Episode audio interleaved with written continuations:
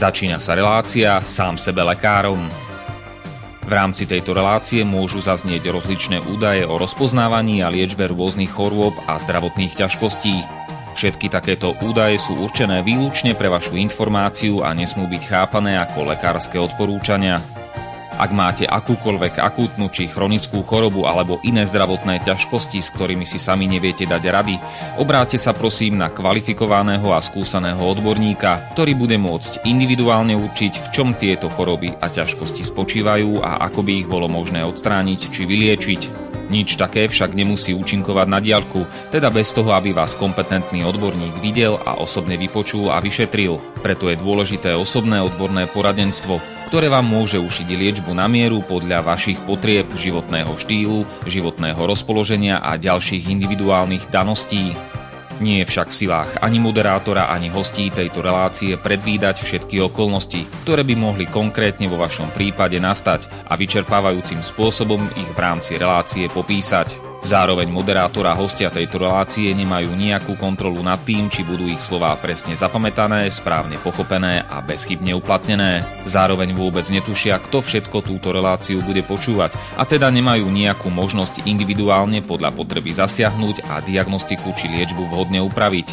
Zároveň sa lekárska veda prudko vyvíja a každý týždeň sú zverejňované nové a nové vedecké štúdie, z ktorých niektoré prinášajú úplne zásadné nové poznatky, rozširujúce ľudské poznanie alebo vyvracajúce doteraz prevládajúce domienky. Zároveň je človek tvorom omylným a aj napriek všetkej poctivej, úprimnej a svedomitej snahe o plnosť, pravdivosť a bezchybnosť poskytovaných informácií sa môže pomýliť. Preto to všetko nie je mysliteľné, aby moderátor či hostia relácie sám sebe lekárom na slobodnom vysielači niesli akúkoľvek hmotnú či nehmotnú zodpovednosť za prípadné škody, ktoré si poslucháči môžu privodiť neúplným zapamätaním, nesprávnym výkladom či nevhodným uplatnením vo svojom živote tých údajov, čo v tejto relácii odznejú. Z toho však vôbec nevyplýva, že by sme si za svojimi slovami nestáli, ale len to, že keď nemáme právo osobným zásahom ovplyvniť diagnostiku či liečbu daného jednotlivca, logicky nesmie byť od nás požadovaná osobná zodpovednosť za to, čo nemôžeme nejako ovplyvniť. Počúvate Slobodný vysielač. Milé poslucháčky, vážení poslucháči, vítajte v relácii sám sebe lekárom číslo 237 na tému rizika nosenia rúšok a mobilných 5G sietí. Z Bratislavského štúdia Slobodného vysielača Marian Filo a na Skype máme nášho prekvapivo po krátkej dobe e, opäť e, hostia, doktora teológie Reného Balaka, PhD. Pekné popoludne vám prajem. Srdečne pozdravujem do štúdia aj poslucháčov Slobodného vysielača. No, dnes e, pokiaľ počúvate naživo, tak máme nedelu 23.8. teda srpňa, srpna alebo augusta roku pána 2020. No a, a téma je taká na Slovensku dosť e, aktuálna teda ob, obidve témy v podstate. Niekto by si povedal, že tie dve veci možno vôbec nesúvisia spolu, ale ono predsa len trochu áno. Ale k tomu dojdeme teda neskôr. A tuto v Bratislave je dosť horúco, tak neviem, či nebudem donútený v rámci zachovania nejakej homeostázy zapnúť klimatizáciu, potom sa budem snažiť, aby to až tak moc nehúčalo. A, a Samozrejme, nemám na sebe rúško. a osobne som aj proti tomu, je mi to strašne nepríjemné. Neviem, ako to vidíte vy. Uh, nosenie rúšok, uh, najmä tých, ktoré sa používajú teda na Slovensku a tam prevažujú v podstate dva typy štandardné rúška, ktoré je možné zakúpiť e, v zdravotníckých e, obchodoch alebo obchodoch so zdravotníckými pomôckami a potom rúška, ktoré si ľudia vyrábajú svojpomocne doma. To je hlavná téma na Slovensku už celé mesiace, kde sa kde sa diskutuje o tom, že či je to prospešné alebo má to aj nejaké negatívne účinky a táto téma je vystupňovaná v súčasnosti e, viac menej na maximum práve v súvislosti s tým, čo teda slovenská vláda navrhuje s tzv. pandemickou komisiou. Predtým sme mali inú komisiu, teraz už máme pandemickú komisiu. Tak uh, oni navrhujú, aby, aby teda v školách deti nosili uh, v školách základných, mám na mysli teda najprv druhý stupeň, základných škôl a stredné školy, aby nosili počas vyučovania v triedách rúška. No to je téma, ktorá teda poburuje rodičov na Slovensku do takej miery, že mám taký dojem, že 1. septembrový týždeň budú veľké konflikty medzi COVID veriacimi zamestnancami základných a stredných škôl a rodičmi, ktorí si uvedomujú negatívne dôsledky nosenia rúšok. Takže táto téma bude dnes možno veľmi dobre prebratá. Takže je to téma, ktorá je aktuálna a súvisí aj s ľudskou slobodou a určitými bioetickými princípmi, ktoré je povinný štát teda rešpektovať. Takže ja sa teším na tú diskusiu, ktorá, ktorá v tejto relácii prebehne. Na úvod by som chcel len povedať toľko, že môžeme sa na tú tému rúška alebo ich nosenie za určitých situácií na základe nariadení Úradu verejného zdravotníctva pozerať v rôznych rovinách, čisto v biomedicínskej a berúc do úvahy teda rôzne odbory v oblasti medicíny, potom v otázke v takej rovine pra, ľudskoprávnej by som povedal, že ide o oblasť ľudských práv a ľudskej slobody a potom aj v oblasti tej mravnej alebo etickej, kde, kde sú určité princípy, ktoré umožňujú e, ľudské fungovanie spoločnosti ako takej a z týchto rôznych hľadisk si myslím, že bude dobre ozrejmiť niektoré, niektoré skutočnosti, ktoré sú predmetom veľmi vášnivých sporov, či už medzi laikmi, alebo aj medzi teda odborníkmi Dobre, ja by som ešte, som zabudol v úvode, tak to dohoním teraz. Rád poblahoželal všetkým dnešným oslavencom, teda meninovým teda na Slovensku. Všetko dobré k meninám, všetkým Filipom, Vlastislavom, Filipám, Filipinám a Vlastislavám a do Česka všetko dobré k svátku, všem Sandrám. No a čo sa tých rušok týka, ja som sa trošku hlbšie asi než bežný smrteľník e, o to zaujímal a narazil som na takú jednu štúdiu, e, ktorá sa zaoberala porovnávaním, že ktoré rúška sú lepšie, či textilné, či tie také jednorazovky, ak sa to kupujú, kupovali kedysi za pár centov, potom to, tá cena prúdko vzrástla a ako náhle ich bol veľký nedostatok, v, kvôli teda zvýšenej spotrebe skrz koronu. Tak e, bola to štúdia z Vietnamu vlastne vo vietnamských e, nemocniciach. Ja nebudem to čítať celé, jednak teda celé to v angličtine. Ja som tam preložil časť, e, tej najdôležitejšie časti do slovenčiny. Bol to teda o tom, že aké účinné alebo neúčinné je nosenie textilných rúšok. No a e, na to sa teda pozrela v roku 2015, čiže už pred 5 rokmi, zverejnená randomizovaná kontrolovaná štúdia na 1607 zdravotníkoch zo 14 nemocníc vo Vietname, ktorí pracovali na oddeleniach s vysokým rizikom nákazy. Boli náhodne rozdelení do troch skupín.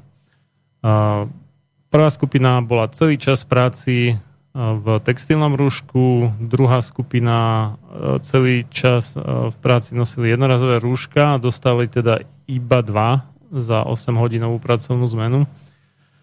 Tretia skupina bola bežná prax, čiže čiastočne nosili rúška, keď uznali za vhodné, čiastočne nie.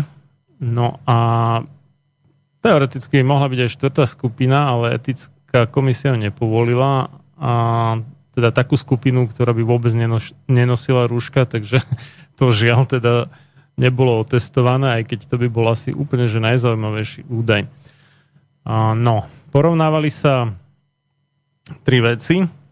Klinické respiračné ochorenia, chrípke podobné ochorenia, laboratórne potvrdené vírusové ochorenia, konkrétne teda 17 rôznych respiračných vírusov, vrátane koronavírusov, to ešte nikto nemal poňatia o tom, že o 5 rokov neskôr vypukne nejaká korona údajne pandémia. No a výsledky boli zaujímavé. Najviac klinických respiračných ochorení i chrypke podobných ochorení, ako aj laboratórne potvrdených vírusových ochorení, bolo v skupine 1, teda v tej, ktorá nosila textilné rúška celý čas po celú tú pracovnú zmenu. Potom v skupine 3, teda tá bežná prax, a najmenej to mali tí, čo boli v skupine 2, čo mali tie jednorazové rúška, dve za zmenu. Možno aj viacej, ak boli šikovní a vybavili si to, už neviem. Klinických respiračných ochorení bolo v skupine 3, teda bežná prax, 1,45 krát viac, než v skupine 2 s tými jednorazovkami a s textilnými rúškami celý čas mali 1,56 krát viac než uh, u jednorazoviek. Chrípke podobných ochorení bolo v skupine 3, teda tá bežná prax, 3,8 krát viacej než v skupine 2, čo mali celý čas tie jednorazovky. A v skupine 1, čo mali celý čas textilné rúška, až 13,25 krát viac než v skupine 2. Laboratórne potvrdených vírusových ochorení bolo u tých bežných, teda čiastočne nositeľov 1,2 eh, krát viacej než eh, u jednorazoviek a u textilných rúšok 1,66 krát viacej než u jednorazoviek.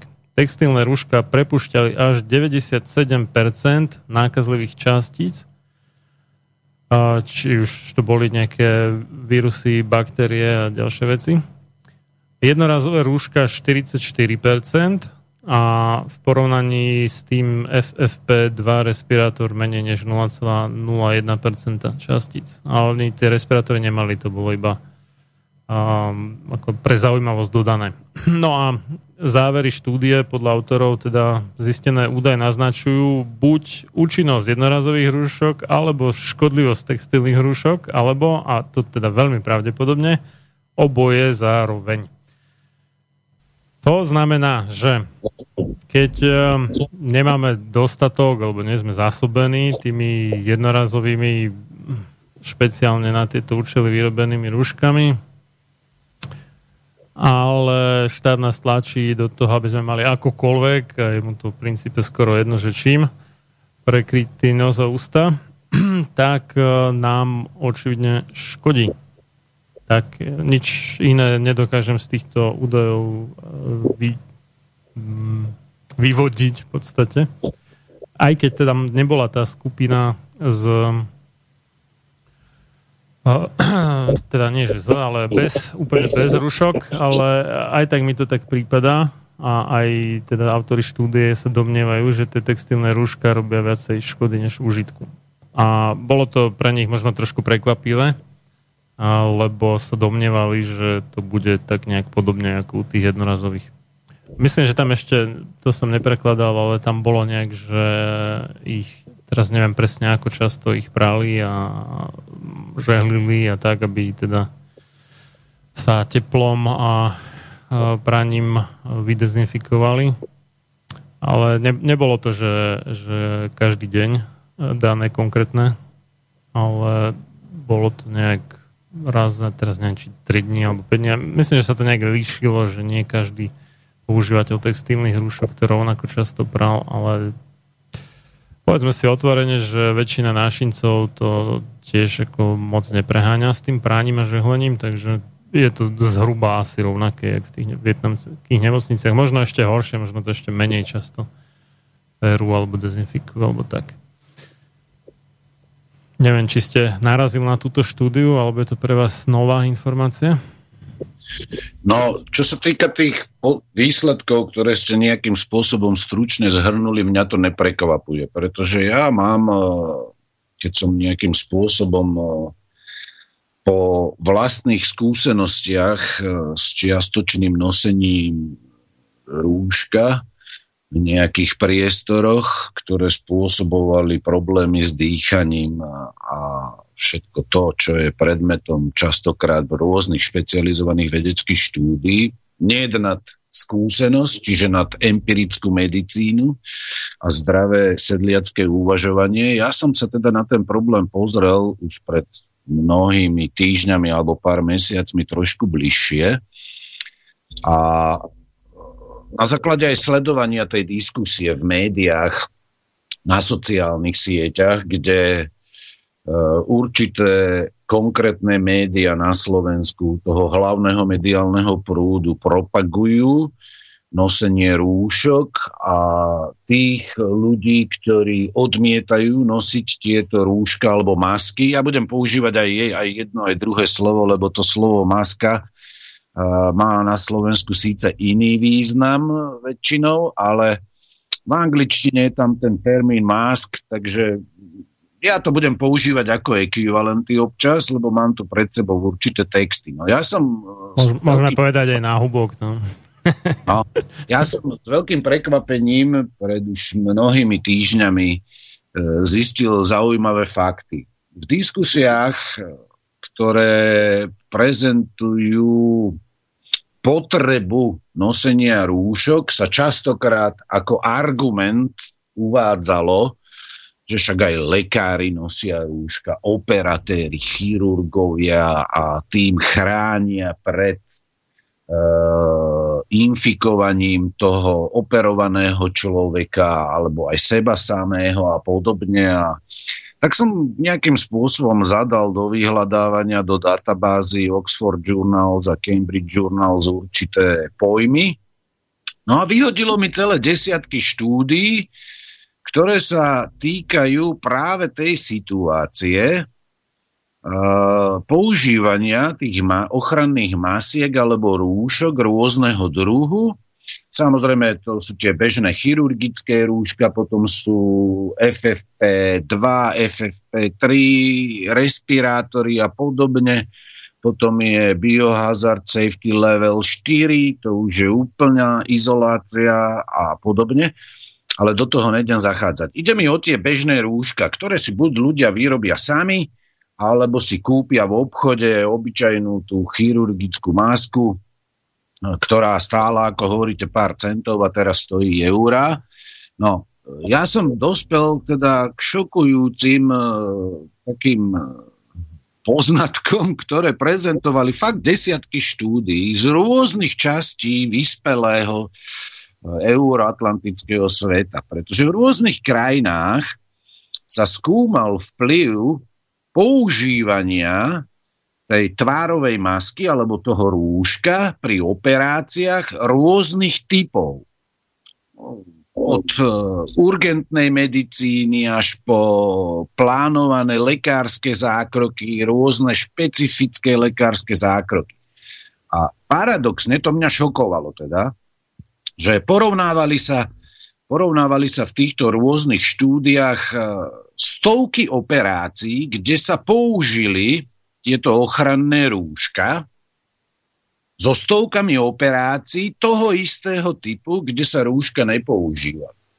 A tá miera infekčnosti toho pacienta alebo tých, tých operovaných ľudí, kde sa masky alebo teda tieto rúšky nepoužívali, nebola nejakým nejakým e, smerodatným, nejakým markantným rozdielom horšia.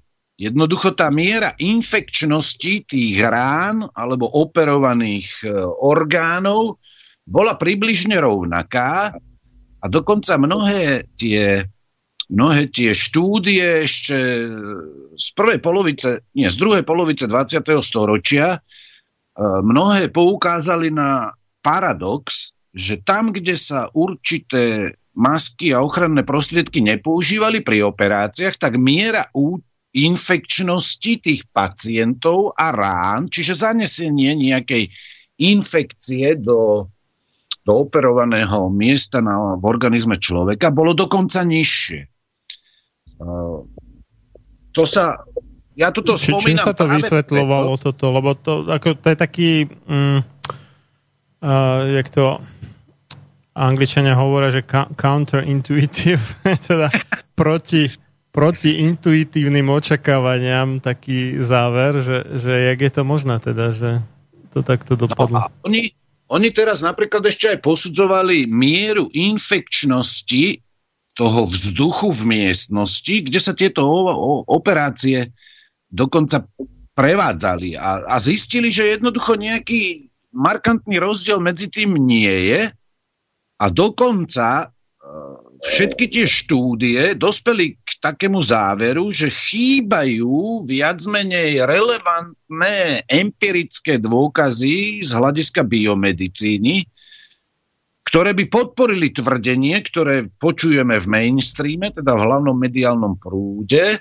že tie tvárové rúška, tie masky chránia pacienta alebo teda človeka pred infekciou, pred kontamináciou. To, pre mňa to bolo šokujúce, pretože, pretože som nejakým, jak hovoríte, intuitívne očakával pravý opak. Druhou vecou je to, že my sa od uh, slovenských občanov sa vyžaduje nosenie rúška momentálne v uzavretých priestoroch e, v rôznych prevádzkach obchodného charakteru, v pracovných priestoroch, v súkromných a štátnych inštitúciách, v kostoloch sa to stále vyžaduje, hoci do kostola chodí čoraz menej ľudí. A naďalej štát pod hrozbou určitých sankcií toto vyžaduje. To, že na verejnosti a na sociálnych sieťach a už dávno zazneli argumenty, že vírusy a baktérie, čo sa týka svojich rozmerov, ďaleko e, sú menšie ako štruktúra toho použitého materiálu na tých bežných rúškach a maskách. Nemám teraz na mysli e, respirátory triedy FFP3 alebo FFP4, lebo to málo kto má, to sú špecializované povolania, kde sa to používa, tak jednoducho to nemá človeka šancu ochrániť. Ale mňa zaujímali aj 3D animácie, ktoré simulovali ľudské dýchanie pri použití takejto masky, tohto rúška. Že jednoducho pod rúškom sa vytvára určitá kvalitatívne odlišná masa vzduchu, od okolitého prostredia, ktorá obsahuje mnohonásobne viac vydýchnutých plynov, väčšinou sa spomína teda CO2, a zároveň je tam o mnoho nižší podiel kyslíka, ako je štandardný. A toto sa opätovne teda vdychuje naspäť do organizmu u človeka, ktorý nosí rúško v uzavretých priestoroch, ako sú obchody, kostoly, pracoviska v rôznych firmách, súkromný sektor alebo teda štátny sektor. Napriek týmto empirickým skutočnostiam, ktoré sú známe nie teraz, v posledných rokoch, to je známe celé 10 ročia, že nosenie masky človeka nechráni pred infekciou a radikálne znižuje prísil kyslíka pre človeka, ktorý teda dýcha a zvyšuje podiel škodlivín a zároveň aj podiel uh, tých uh, infekčných elementov, ako sú vírusy a baktérie, späť do plúc. Napriek tomuto, že toto je známe celé 10 ročia v biomedicíne, najmä teda v biomedicínskych vedách, ktoré sa zaoberajú ľudským dýchaním, e, respiračnými ochoreniami, respiračnými psychopatologickými stavmi. Jednoducho toto je známe celé 10 ročia a tieto skutočnosti sa v tom hlavnom mediálnom prúde v oblasti tých štátnych infektológov, epidemiológov a toho konzília odborníkov, teraz máme zase tú pandemickú komisiu, to je tiež teda názov hodný Nobelovej ceny v oblasti idiotizmu, pretože keď už tak protipandemická komisia, nie je pandemická komisia, ale oni asi mali za úlohu vytvárať pandémiu, tak títo ľudia, ktorí majú teda certifikát o absolvovaní biomedicínskych štúdí, tak ignorujú poznatky, empirické poznatky, to sú tisíce štúdí, ako v rôznych e, databázach vedeckých, že jednoducho nosenie rúška nerieši problém ochrany, ale spôsobuje negatívne účinky na zdravé fungovanie ľudského organizmu. Táto ignorancia u týchto certifikovaných lekárov mňa osobne šokuje a považujem to za závažný bioetický problém, aj problém profesionálnej cti a zároveň aj problém v tej ľudskoprávnej rovine, kde určití ľudia sú ochotní ignorovať elementárne biomedicínske poznatky a tvrdiť, motivovaný neviem čím a neviem kým, pravý opak tomu, aby ľudia postupovali v kontradiktornom takom postoji, úplne v rozpore so zdravým rozumom a s faktami, ktoré už boli mnohokrát, tisícekrát vo vedeckých štúdiách hovorené. Toto mňa šokuje, ako dokážu určití ľudia z oblasti biomedicíny v spolupráci so štátom ako organizovaná skupina, ktorá spolupracuje so štruktúrami výkonnej moci a s úradom verejného zdravotníctva takto popierať elementárne vedecké poznatky. Toto je vážny bioetický problém, aj vážny právny problém v tej ľudskoprávnej rovine.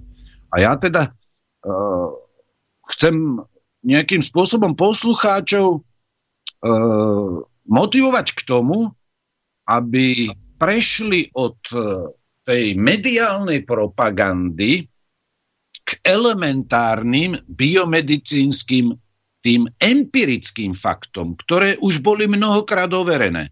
Lebo tu už ide o útok, inštitucionalizovaný útok na ľudské zdravie, a teraz máme namierený tento útok už nie na populáciu ako na celok, keď chodia do uzavretých priestorov, ale tu je útok v oblasti vzdelávania na naše deti. Ja by som tu chcel poukázať na to, že uh, v Amerike uh, už vyšli viaceré štúdie, v Spojených štátoch vyšli viaceré štúdie, ktoré dokazujú empiricky, na základe empirických dát, štatistických dát, že štáty, ktoré v USA e, nenariadovali ľuďom, občanom nosiť tieto masky, tieto rúška, či už vo vnútorných priestoroch, alebo vo vonkajších priestoroch, že by mali nejakým spôsobom e, iné údaje o týchto respiračných, o týchto ochoreniach na tzv. COVID-19 a už vonkoncom, že by mali nejakú vyššiu alebo nižšiu mieru úmrtnosti. To sú, to sú, lebo tam každý štát v rámci USA si nariadoval určité opatrenia autonómne. Viete, tá americká ústava a jednotlivé tieto tieto skutočnosti to väčšine ľudí nie je známe. To, čo je v jednom štáte dovolené, to je v druhom štáte zakázané. Tam je veľký rozdiel v oblasti zákonodárstva. A treba povedať, že, že používanie masiek alebo týchto rúšok neznížilo úmrtnosť na tzv. COVID-19, ani neznížilo infekčnosť, že, že by nejako sa viac ľudí alebo teda menej ľudí nakazilo, alebo viac ľudí nakazilo. Že medzi tým v podstate nie je nejakých, nejaký extra rozdiel a to je empirickým dôkazom toho, že jednoducho nosenie tých rúšok nechráni človeka ani pred infekciou, nechráni ostatných okolo, že by človek sám infikoval tých okolo seba. A preto nosenie rúšok z toho empirického biomedicínskeho hľadiska je úplne zbytočné. Je úplne zbytočné. To chcem povedať hneď v začiatku relácie, že tým, že si človek nasadí akýkoľvek typ tejto masky alebo rúška, z tých bežných, ktoré si ľudia môžu kúpiť za pár eur alebo za vyrobiť doma z akýchkoľvek materiálov, nepomáha to k tomu, o čom sa v médiách tvrdí, že to pomáha. A toto je známy fakt už desiatky rokov. To bolo pre mňa prekvapujúce, keď som sa pripravoval na túto reláciu, že tie niektoré štúdie sú z roku 1970, z 80. rokov, celá druhá polovica v podstate 20. storočia, tam, kde sa porovnávalo použitie, respektíve nepoužitie týchto ochranných rúšok e, v tom veľmi dôležitom prostredí, ktorým sú operácie v nemocniciach, rôzne zákroky, kde je vysoké riziko infekcie, že či použili alebo nepoužili tieto, tieto ochranné prostriedky na, na ústa a nos, tieto rúška, neboli žiadne markantné rozdiely. A dokonca lepšie výsledky sa dosahovali tam, kde... Ale to bolo o veľmi málo, desatín percenta alebo 1-2 percenta sa dosahovali lepšie výsledky tam, kde sa tieto masky vlastne nepoužívali. Čož pre mňa bol prekvapujúci poznatok. To ma skutočne veľmi prekvapilo.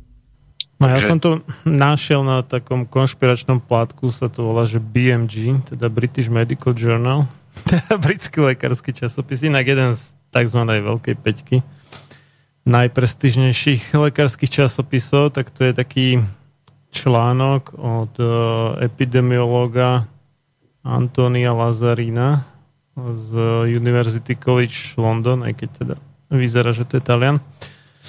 No a on tam uvádza, že ale to nie sú všetky ešte, to ešte potom nájdeme ďalšie nevýhody, že mm, keď má človek rúško, tak mu to môže dať e, falošný pocit e, bezpečia, to je podobne ako s očkovaním, si, obzvlášť pri pohlavných chorobách, tam si človek môže myslieť, že mu nič nehrozí, keď je zaočkovaný proti jednej či dvom.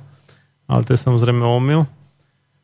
A tým pádom menej dba na iné spôsoby prevencie nákazy a šírenia prenosných ochorení. Druhý bod tu má, že mnohí ľudia nesprávne používajú tie rúška, že nemali by sa ich dotýkať, mali by ich často meniť, aby teda neboli zvohnuté, e, pravidelne ich prať, alebo keď sú teda jednorazovky, tak e, ich správne vyhodiť. E, čo pokiaľ by sme verili tomu, že je koronavírus nejaký ozaj, že veľmi nebezpečný, smrteľný, neviem aký vírus, tak by sme museli mať špeciálne nádoby na akože biohazard, teda tie životu nebezpečné odpady a do tých by sa mali dávať rúška, rukavice a nejaké ďalšie ochranné pomocky jednorazové. A čo sa nerobí normálne? Možno to niekde robia, ale drvia väčšina ľudí to nerobí. No, tretiu vec tu uvádza, že znižujú kvalitu a hlasitosť reči pred tých ostatných teda, že to horšie ľudia počujú, horšie rozumejú a uh, je to tlmenejšie, toto rúško tlmí zvuk. Uh, samozrejme, lebo zvuk sú tie vlny a vzduchu a rúško tlmí vlny vzduchu, takže aj stišuje hlas, dá sa povedať. No a ľudia, keď sa zhovárajú v rúškach, tak e, potom majú takú podvedomú tendenciu ísť jeden bližšie k druhému, aby lepšie rozumeli. A to je práve to, čo tam ako nie je žiaduce. Pokiaľ by išlo o nejakú vzduchom, respektíve kvapočkovou infekciou prenosnú chorobu. E, štvrtá vec, e, že keď človek nosí teda to rúško, tak si vydychuje vzduch nechtiac v podstate, pokiaľ nemá úplne utesnený ten vrch okolo nosa, čo málo kto má, tak vydychuje vzduch do uh, očí a tým môže jednak spôsobiť taký nepohodlný pocit v očiach a nejaký, nejaké nutkanie na to, aby sa dotkal alebo pretrel si tie oči a tým sa môže samozrejme uh, nakaziť alebo aj samotným tým vzduchom. Uh, niektoré tie Hmm. Niektorí tí povodcovia chorôb dýchacích ciest uh, môžu nakaziť aj oči. Ale k čomu by normálne nemuselo dôjsť, ale takto s tým rúškom oveľa ľahšie môže dôjsť. No a potom toto je taký základný, zásadný, asi naj, najdôležitejší nežiaducí účinok nosenia rúšok, že robia dýchanie náročnejším u ľudí s e, nejakými nejakou nedostatočnosťou dýchania alebo takí, čo ledva lapajú po dýchu a podobne, uh, sú um, vlastne nepriateľné tieto rúška, alebo zhoršujú ich tú dýchovú nedostatočnosť. No ale navyše, časť toho uh, kysličníku uhličitého, ktorý predtým vydýchli, znovu vdýchnú s každým nádychom. No a tieto dve veci vlastne zvyšujú buď alebo jednak teda to, ako rýchlo človek dýcha, ako často sa nadýchuje, vydychuje a tiež ako hlboko dýcha. To znamená, že zvyšujú množstvo vdychovaného a vydychovaného vzduchu. No a toto môže v skutočnosti zhoršiť aj to šírenie koronavírusu, keď nakazení ľudia, ktorí majú tie rúška, vydychujú vlastne viacej nakazeného vzduchu iba kvôli tomu rúšku. Keby no, nemali, tak by menej. A toto pravdepodobne aj bude tým dôvodom, a toho prekvapivého, prekvapivého zistenia, že keď sa pri tých operáciách používajú rúška, tak to nie je nejaký dramatický rozdiel, čo sa týka kontaminácie tých operačných uh, rán a týchto vecí. Čiže tí zaruškovaní vydychujú viacej vzduchu, takže tam sa to v podstate tak nejak vykompenzuje, že síce sa niečo zachytí na tom rúšku, ale keďže ho vydychujú viacej, tak vo výsledku je to skoro jedno. No. no, ja som teraz chcel zareagovať, aby som nezabudol, lebo... No dobre, dajte, a potom ešte bude šestka, no. no a ešte chcem len povedať, že t- k, tomu, k tej technike dýchania, ja v rámci oblasti bojových umení by som chcel k tomu povedať určitú krátku poznámku. Je tzv. E, plitké dýchanie a veľmi hlboké bránicové dýchanie. A je krátky dých, je vlastne dlhý dých. To sú také možno štyri také laicky povedané, nebudem tu hovoriť odbornú terminológiu, také formy dýchania.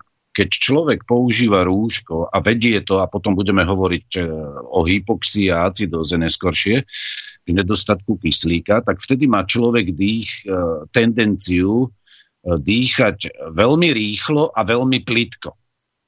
Čiže má veľmi rýchly dých a veľmi plitký dých. A to potom môže paradoxne viesť k tomu, že väčšie množstvo vzduchu nejakým spôsobom zrýchlene prebehne v tom procese dýchania s cieľom zabezpečiť eh, dostatok kyslíka. A pričom pri takom pokojnom a hlbokom dýchaní, ktorému sa človek, ktoré by som nazval až bránicovým dýchaním, ktoré je veľmi také, by som povedal, prírodzené a Zároveň si ľudia od neho čoraz častejšie odvykajú, práve preto, že ten náš životný štýl je taký, aký je. Tak práve pri tom hlbokom a relatívne dlhom dýchaní sa zabezpečí najväčšia miera a primeraná miera kyslíka pre organizmus, najmä pre mozog a celkovo celý kardiovaskulárny systém. Dobre, môžete pokračovať, dokončiť tú svoju... No, no keď tak nad tým uvažujem, tak to vlastne môže znamenať, že ten človek, eh, keď dýcha častejšie a tak akože intenzívnejšie, lebo v podstate ako keby lapa po dýchu, keď nemá dostatok toho kyslíka, tak e, dáva väčšiu silu teda do tých nádychov, výdychov. To znamená, že viacej rozprúdi ten vzduch okolo seba tým svojim dýchaním oproti tomu pokojnému, hlbokému dýchaniu. A tým pádom vlastne tie nejaké infekčné čiastočky sa môžu dostať ďalej, lebo on im vlastne dá pri tom výdychu väčšiu energiu. No, to bol môj nápad a pokračujem ešte teda v tom, čo doktor Lazarino, alebo Lazarino sa to číta asi, ako pizza, tak asi Lazarino hovorí.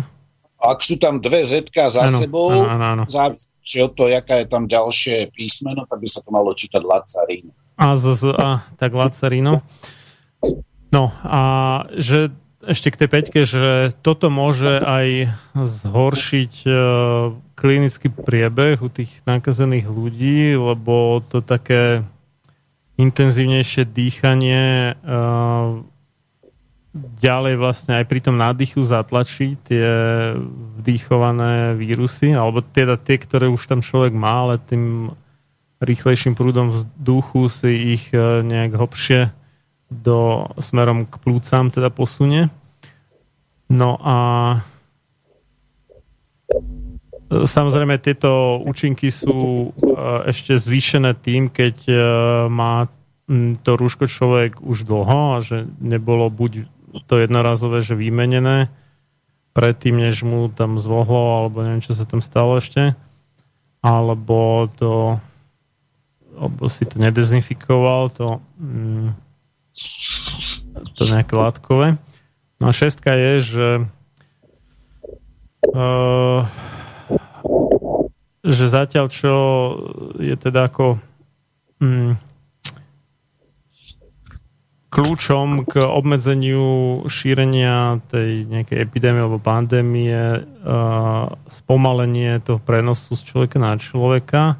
Veľmi málo dôrazu sa dáva udalostiam, ktoré nastávajú po tom, ako dojde k tomu prenosu, kde hrá kľúčovú úlohu tá všeobecná imunita, alebo tá vrodená, hlavným účelom tej vrodenej imunitnej odpovede je okamžite zabrániť e, šíreniu a pohybu cudzích e, patogenov po tele a e, účinnosť tejto vrodenej imunity alebo všeobecnej je vysoko závislá na tej vírusovej náloži alebo infekčnej náloži. A ak tieto rúška predstavujú určité vlhké prostredie, kde môže zostávať ten vírus aktívny v tých vodných kvapočkách pomerne dlho, tým, že sa to stále zvlhčuje, že to nevysycha, jak človek stále dýcha.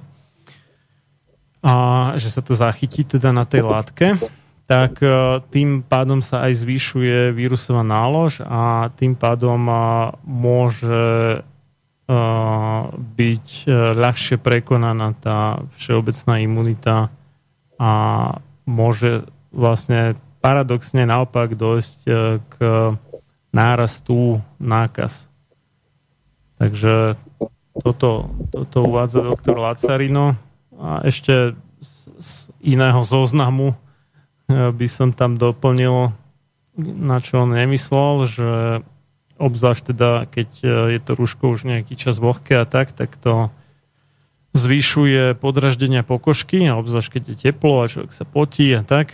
To ja keď som naposledy mal, a to, to bol taký bola jedna uh, no, myslím, že by sa veľmi uplatnila v akomkoľvek diktatorskom režime jedna pani, ktorá ma nutila v trolejbuse e, v Žiline nasadiť si rúško, aj keď e, nikto iný to neriešil, iba ona, ale už to hnala do extrému a chcela volať policiu a tak. tak za, ja neviem, minútu, dve, tri som to mal vlhké skrátka, lebo tam jednak je viacej ľudí, aj keď má klimatizáciu ten trolejbus, aj tak tam bolo teplo. Takže um, toto samozrejme zvýšuje podraždenie pokožky a, a u tých, čo nosia okuliare, zahmlievajú sa tie okuliare kvôli tomu, čo opäť vedie k tomu, že si siahajú na tie okuliare, potežmo na oči No a to je asi tak všetko. No, ja by som na to nadviazal, až môžem. Uh-huh. V rámci tej vedeckej literatúry je zrejme, že nosenie rúška u niektorých citlivejších jedincov môže spôsobovať tzv. hypoxiu, čo je nedostatok kyslíka viac menej v organizme. Ono, tento problém na Slovensku členovia toho tzv. konzília odborníkov, najnovšie pandemickej komisie, úrad vlády, úrad verejného zdravotníctva, ale úplne generálne ignorujú. Totiž, uh, aby ja už veľmi dávno, pár mesiacov som o tom nejakým spôsobom písal na, na uh, siete, sociálne a hypoxia to je jeden z hlavných problémov, okrem tých dermatologických problémov s pokožkou pri nosení, teda takýchto typov no. rúšok alebo masiek.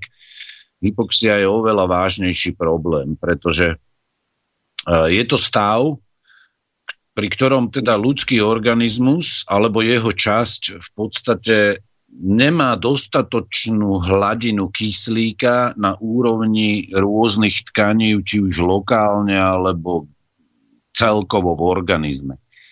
A treba povedať, že na hypoxiu e, je najcitlivejší ľudský mozog, ktorý je akýmsi riadiacím centrom celého fungovania ľudského organizmu a treba povedať, že táto hypoxia, ktorú spôsobuje vlastne aj nosenie rúškov, môže byť e, menej intenzívna, viac intenzívna v závislosti od použitého materiála na rúšku, jeho útesnení a dĺžke používania alebo nosenia, nepretržitého nosenia.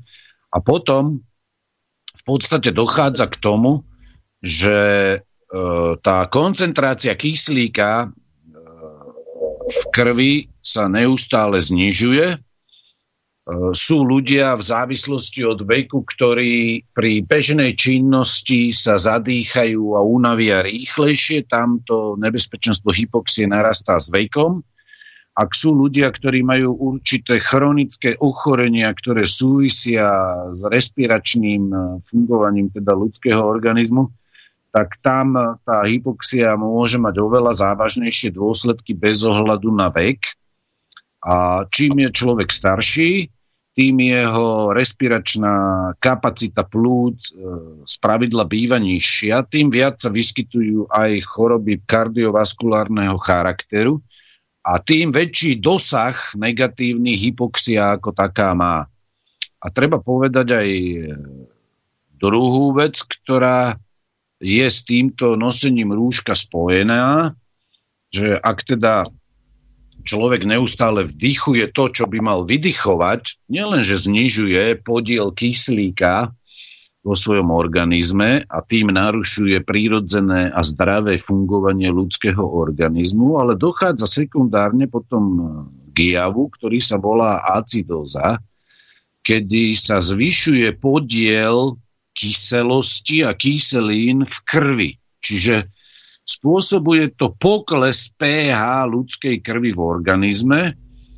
Tam je lekársky už 10 ročia známa hladina, ktorá by ma, nemala byť prekročená, to je zbytočné tu tie čísla spomínať, ale tu treba poukázať na to, že aké to má následky. Ak jednoducho narastá uh, ten, tá hodnota, ktorá je už pre ľudský organizmus škodlivá, tak jednoducho ľudia poškodzujú fungovanie svojho vlastného imunitného systému. Čiže tá acidóza, tá zvýšená kyslosť alebo acidita určitých typov, či už e, jednotlivých častí krvi a kyslíkov a kationov, anionov a podobne. Toto je veľmi zložité, to nebudem spomínať. Jednoducho zvyšuje sa kyslosť krvi, krvnej plazmy a jednoducho v konečnom dôsledku poškodzujeme svoje zdravie. A teraz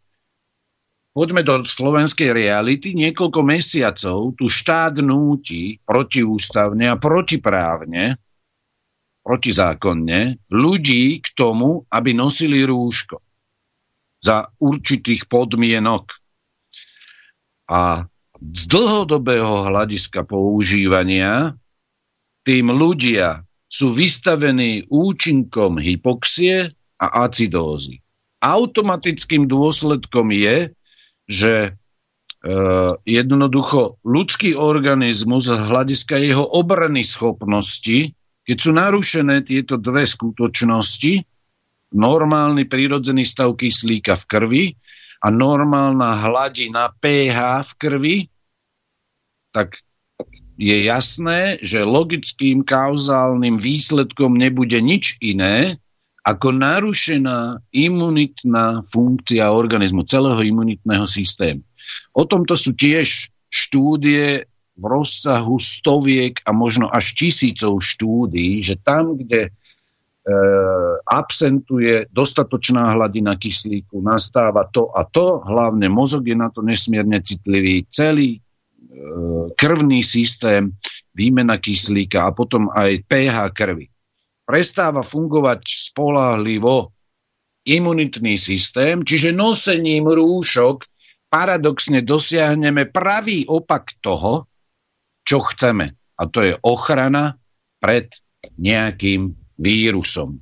V podstate my znižujeme obrany schopnosť nášho imunitného systému, ktorý by mal byť viac povzbudený k tomu, aby sa lepšie vysporiadal s nejakým vírusom, tak my ho ešte takýmto spôsobom vlastne ničíme. A tu by som chcel poukázať predovšetkým, no sú rôzne typy acidózy, tak tak ako sú aj rôzne typy hypoxie.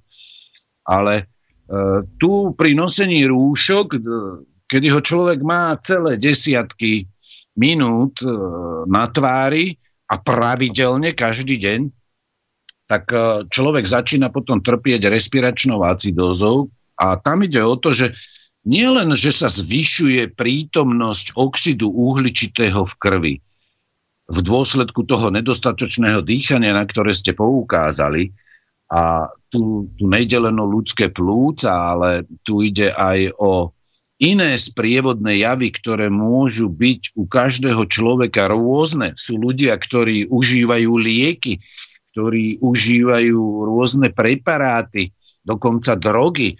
Sú ľudia, ktorí majú nejaké chronické ochorenia a tam respiračná acidóza z dôvodu nejakých chronických ochorení alebo nezdravého spôsobu života má väčší multiplikačný negatívny efekt na imunitný systém ako pri štandardnom zdravom človekovi.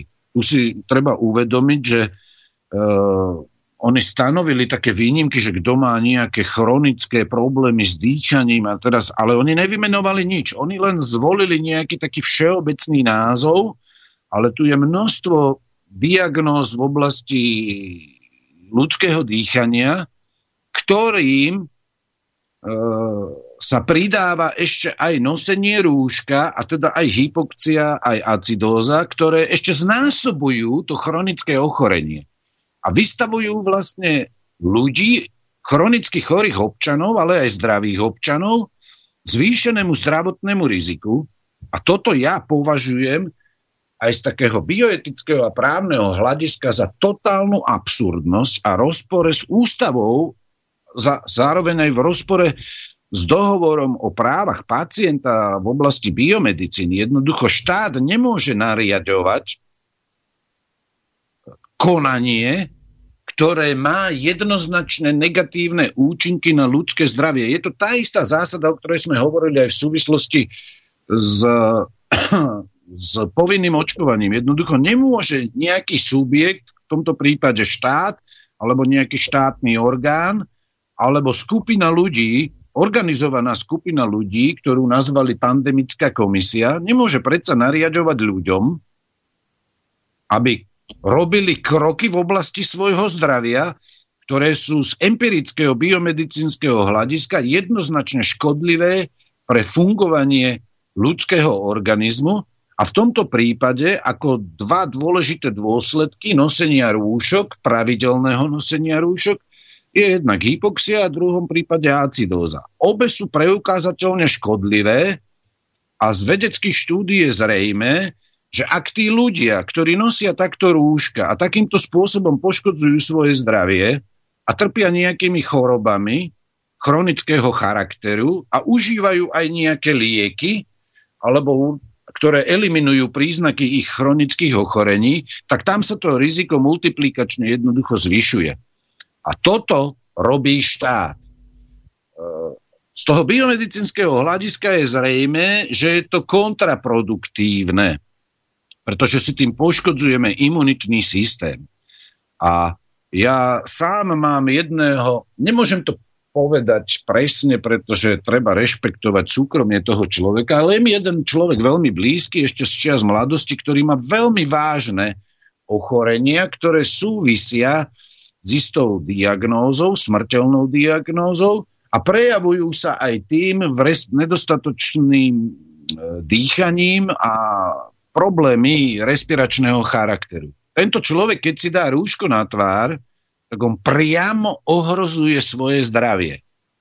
Ne, nebudem ho menovať, nebudem hovoriť o konkrétnej diagnóze, ale je mi to relatívne blízky človek a a takíto ľudia s určitými ochoreniami, tým, že by používali rúško, oni priamo ohrozujú svoj život. Priamo ohrozujú svoj život. Pretože určité chronické ochorenia, ktoré dlhodobo narúšajú činnosť plúc a celú tú výmenu plynov v plúcach s cieľom okysličiť organizmus, jednoducho to no. sú ochorenia, ktoré sú jednoznačne z hľadiska bioetických noriem, z hľadiska právnych noriem v oblasti biomedicíny a ľudských práv dôvodom k nenoseniu týchto ochranných rúšok a kadejakých podomácky vyrobených uh, ochranných masiek, pretože predstavujú pre takýchto ľudí priame ohrozenie ich zdravia a niektorých prípadoch aj života. Toto ja osobne neviem pochopiť e, v súvislosti s tými novými nariadeniami, kde, kde predseda vlády, nebudem komentovať jeho osobu, navrhuje, aby všetky deti na základných a stredných školách nosili rúška. Ja už teraz sa chystám písať na školy, kde mi chodia moje vlastné deti, pretože ja v žiadnom prípade ako zástupca, zákonný zástupca, rodič nedovolím, aby deti, ktoré sú zdravé, si ničili zdravie 5-6 hodín v triede tým, že budú mať na tvári rúško a budú vznikať takéto respiračné problémy. Toto jednoducho v žiadnom prípade nepripustím a nech si reagujú príslušníci štátnej správy alebo ľudia v školách akokoľvek, v žiadnom prípade to nedovolím ničiť de- zdravie svojim vlastným deťom. Pretože z empirickej medicíny sú zrejme následky a už sú známe desiatky rokov, a tu ide o zdravie našich detí, ktoré sú vystavené nielen tomu, čo dnes nariaduje výkonná moc na čele s vládou a premiérom a potom nejakou pandemickou komisiou alebo teda úradom verejného zdravotníctva a zapredanými lekármi, ktorí slúžia moci a popierajú elementárne biomedicínske znalosti, tu už ide o zdravie mojich najbližších členov rodiny, a myslím si, že v tomto rodičia, ktorí povedzme počúvajú aj túto reláciu, budú s tým súhlasiť. Tu sú elementárne biomedicínske fakty empirického charakteru. Je to škodlivé, spôsobuje to takéto a takéto dôsledky v ľudskom organizme a treba to jednoznačne odmietnúť.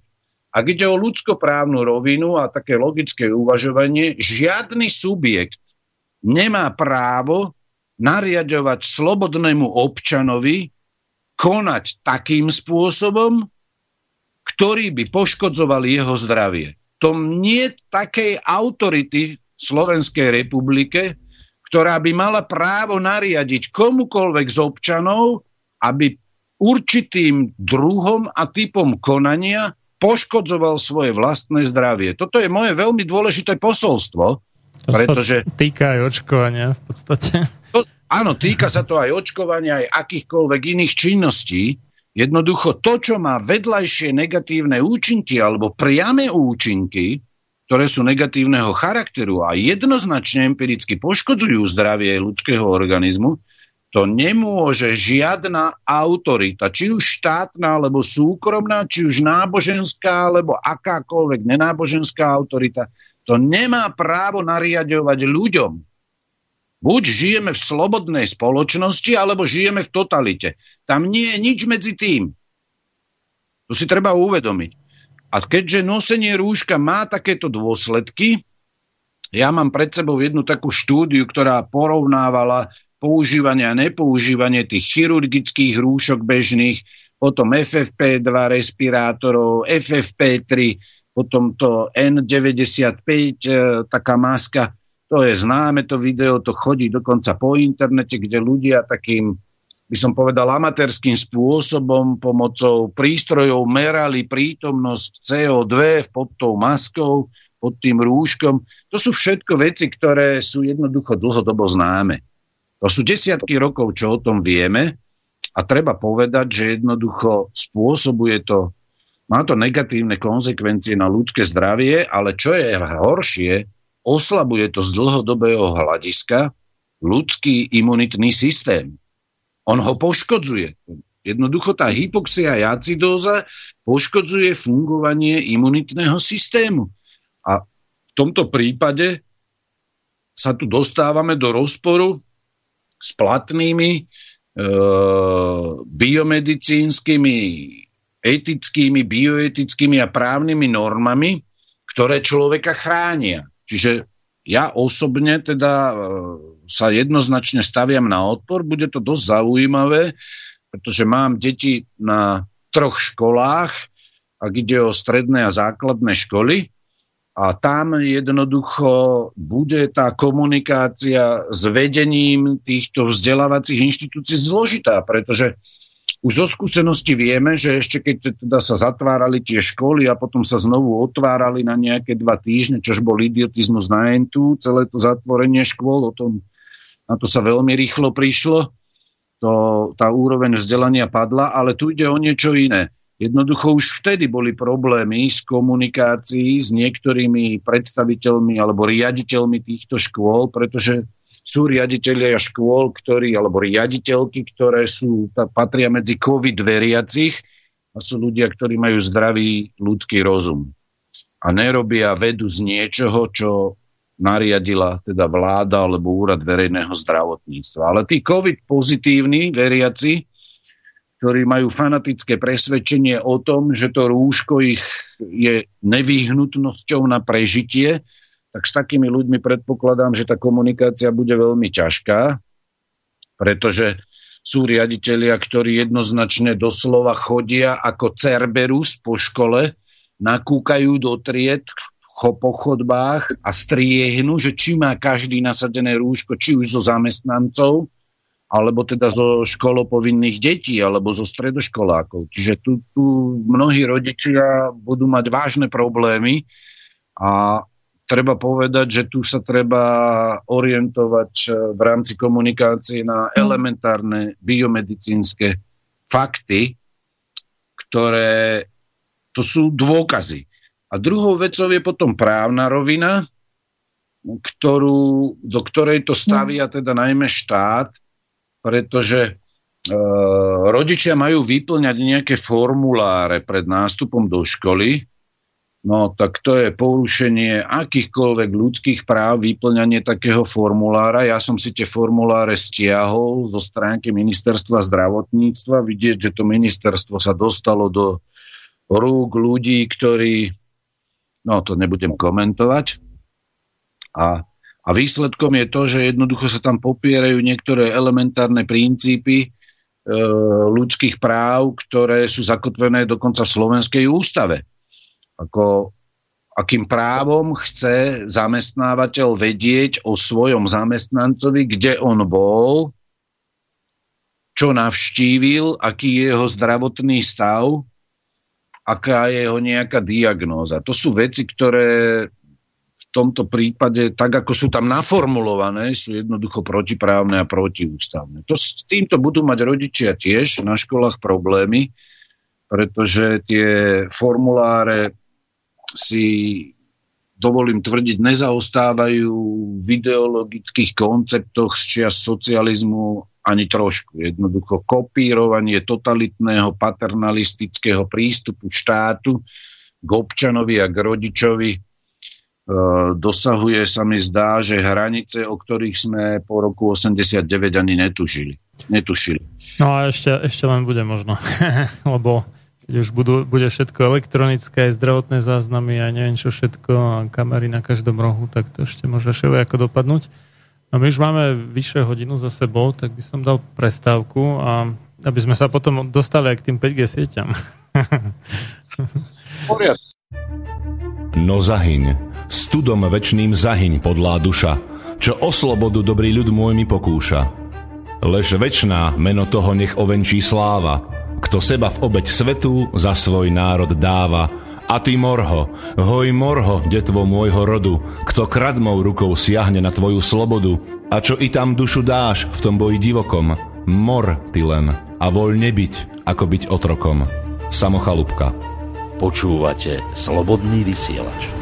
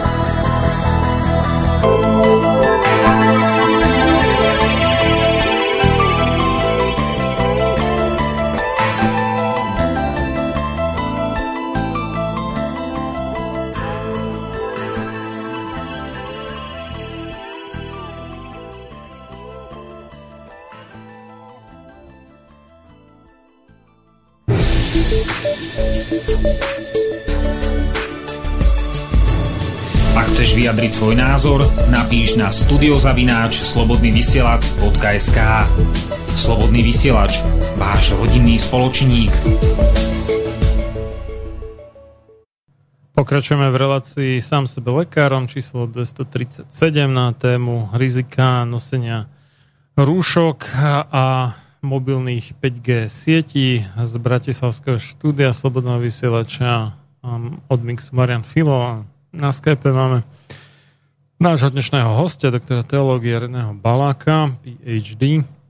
Môžete nám nielen písať na studiozavinačslobodnyvysielac.sk, ale aj volať na telefónne číslo 0951 485 385.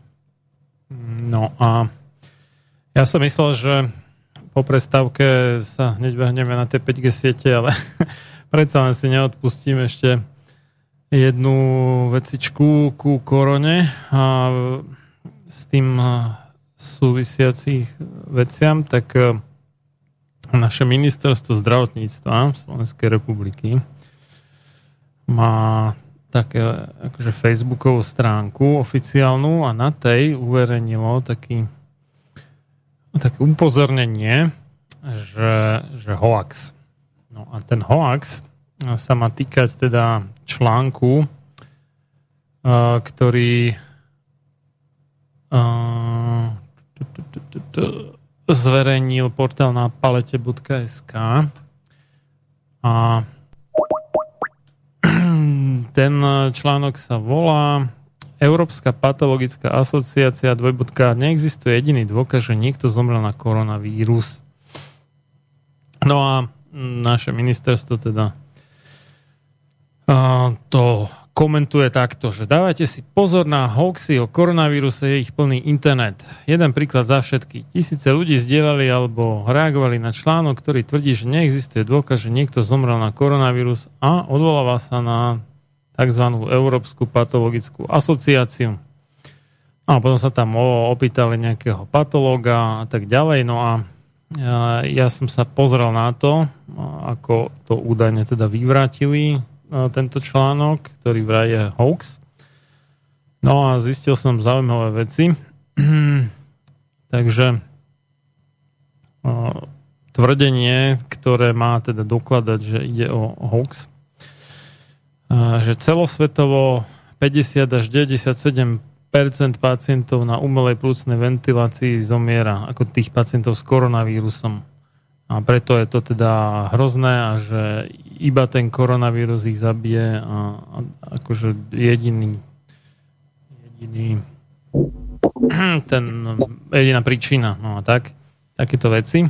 No a v skutočnosti ale bolo viacerými odborníkmi opakovane konštatované, že umelá plusná ventilácia pacientov s koronavírusom skôr zabíja, než by im pomáhala.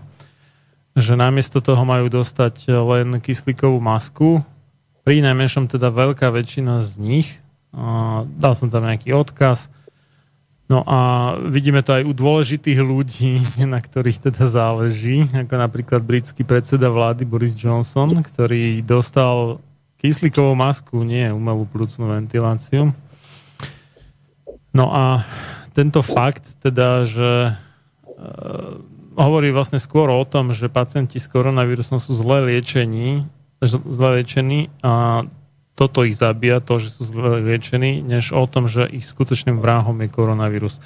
Tam by sa samozrejme dalo debatovať o tom, že prečo nedávajú dostatok vitamínu D, 3 vitamínu C a selen, zinok, horčík a tak ďalej.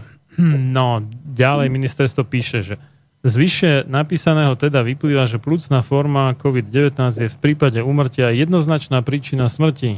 V zátvorke základná choroba, že pacient na ňu zomiera. No tak z tohto to samozrejme vôbec nevyplýva. Vyplýva z toho, že tí ľudia uh, s koronou by nemali byť dávaní na umelé dýchanie, ak tak ako posledná možnosť, lebo pre väčšinu z nich je, uh, keďže je to 50 a viac percent, je smrtonosné. Potom tam píšu, že na Slovensku k 21.8.2029 budeme 33 umrtí z histologicky a virologicky verifikovanou plúcnou formou COVID-19. Táto choroba priamo viedla k smrti, pacienti nemali iné bezprostredne život ohrozujúce choroby. No tak toto je úplne neuveriteľné. Väčšina tých mŕtvych bola nad 70 rokov, možno, možno dokonca aj nad 80 väčšina, tak by ma fakt zaujímalo, že koľko z nich malo cukrovku, vysoký tlak, krvný uh, Alzheimera, Parkinsona, nejaké bypassy na srdci a iné veci, ktoré dosť zásadne teda uh, znižujú výhľadky na dlhé dožitie. No a ohrozuje to život bezprostredne, no možno nie až tak veľmi ako auto nehoda alebo gilotína, ale rozhodne im to život značne skracuje a potom často stačí aj neškodná výrozka a sú háji. Ale doteraz sme kvôli tým výrozkám nelikvidovali ekonomiku, nezatvárali školy a nenariadovali ľuďom nosiť všade možné náhubky. Aj keď možno značná časť týchto chronických chorých ľudí mala nejakú respiračnú chorobu ako posledný klinec do rakvy. Prečo by sme teda mali robiť podobné hlúposti teraz, keď sme to nerobili predtým za v podstate obdobných alebo rovnakých okolností. Ďalej ministerstvo píše, že dovolím si tiež poznamenať, že názov Európska patologická asociácia vo mne nebudí pocit dôveryhodnosti. Patológovia majú zväčšia spoločnosti patológov, nie patologické spoločnosti, ako je napríklad Európska spoločnosť patológov, European Society of Pathology, akadémie združujúce patológov International Academy of Pathology, po prípade Kráľovskej kolegia patológov The Royal College of Pathologists. Ide len o, teraz už môj komentár, ide len o ani nie tak veľmi nepresný preklad. V tom článku citovaný doktor Stojan Alexov, je uvedený ako člen poradného výboru European Society of Pathology na jej stránke, takže ten vývracač hoaxov z ministerstva zdravotníctva si neurobil ani tú prácu, aby na ním spomenutej, stránke ním spomenutej z Európskej spoločnosti patológov si vyhľadal, či tam náhodou teda nie je ten v článku, údajne hoaxovom článku citovaný patológ, No a je aj predsedom Bulharského zväzu patológov, čo som našiel na stránke tohto zväzu, takže tento doktor Stojan Alexov je skutočný a má tie funkcie, ktoré mu aj článok pripisuje. A ďalej, uh, povedal naozaj to, čo sa v článku tvrdí. No, povedal to. Našiel som na YouTube rozhovor s ním aj keď možno málo kto z posluchačov vie po bulharsky, ale aj znalosť ruštiny môže postačiť na to, aby človek aspoň čiastočne a dostatočne porozumel rozhovoru s doktorom Alexovom, kde tvrdí práve to, čo sa píše v údajne hoaxovom článku. A nájdete ten rozhovor na YouTube pod názvom Pathologist dvojbodka No one died of coronavirus a je tam potom aj v azbuke ako po bulharsky e, v tom názve, teda je to aj, aj po bulharsky, aj po anglicky v názve videa. No a prípadne sa môžete toho doktora Alexova same, sami opýtať na adrese, ktorú má uverejnenú na, na stránke Bulharského zväzu patologov, to je nejaký dr alexov 1966 zavinač gmail.com Iná otázka je, či má doktor Alexov pravdu. Osobne si myslím, že áno, ale to je otázka vedeckých dôkazov z pitiev, ktoré ja, keďže nie som patológom, nemám, ale usudzujem tak na základe iných správ z Česka či Nemecka. V Česku konkrétne v rozhovore pre novinky CZ2 patologičky české, ktoré pitvali niekoľko ľudí, čo mali pozitívne testy na COVID-19 a zomreli tak uviedli, že problém je v tom, že u nás vlastne žiadny pacient nezemřel pouze kvôli onemocnení COVID-19. Všichni pacienti síce měli pôvodne pozitívne testy na COVID-19 a s tou diagnózou byli v nemocnici i hospitalizovaní. V době umrtí ale už byli zalečení a príčina smrti byla nakonec jiná. No a podobne v Nemecku uvádza vedúci um, Ústavu súdnej medicíny v Hamburgu Klaus Püschel Tiež som našiel konkrétny článok, že žiaden z chorých nemal iba COVID-19, ale všetci mali problémy s krvným obehom, vysoký krvný tlak, arteriosklerózu, cukrovku, rakovinu, cirhozu pečenia a alebo zlyhávajúce plúca či obličky. Mnohí teda mali viacero z toho naraz. No a záver ministerstva zdravotníctva je už potom naozaj úsmevný. Citujem. Ak uvidíte vašich známych na sociálnych sieťach šíriť podobné nepravdivé alebo manipulatívne informácie, pokúste sa ich nasmerovať na dôveryhodné zdroje, napríklad na oficiálnu facebookovú stránku ministerstva zdravotníctva, kde oslovujeme špičkových odborníkov z lekárskej praxe, nie internetových šarlatánov. Konec citátu. Takže podľa nich doktor Stojan Alexov, predseda Bulharského zväzu patologov a člen poradného výboru European Society of Pathology je podľa ministerstva zdravotníctva Slovenskej republiky internetový šarlatán. Aj tie dve české patologičky, aj Klaus Pišel, riaditeľ Ústavu súdnej medicíny v Hamburgu, a aká je asi tak dôveryhodná oficiálna facebooková stránka ministerstva zdravotníctva Slovenskej republiky, keď za hoax označí správu, na ktoré nie je hoaxom absolútne nič.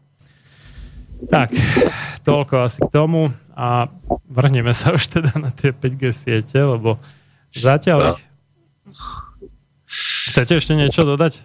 Ja by som rád ešte dodal no, jednu vec súvislí to vlastne s tým eh, vyhlásením rodiča ohľadne nosenia rúšok. Ja neviem, či to poslucháči mali možnosť už vidieť, ale rodič v tomto prehlásení alebo vyhlásení o bezinfekčnosti podpisuje niečo, čo by sa, ak by bol seriózny lekár, neodvážil ani lekár podpísať. Pretože rodič prehlasuje v tom o svojom dieťati, že neprejavuje príznaky akútneho ochorenia a že regionálny úrad verejného zdravotníctva ani lekár všeobecnej zdravotnej starostlivosti pre deti a dorast menovanému dieťaťu nenariadil karanténne opatrenia.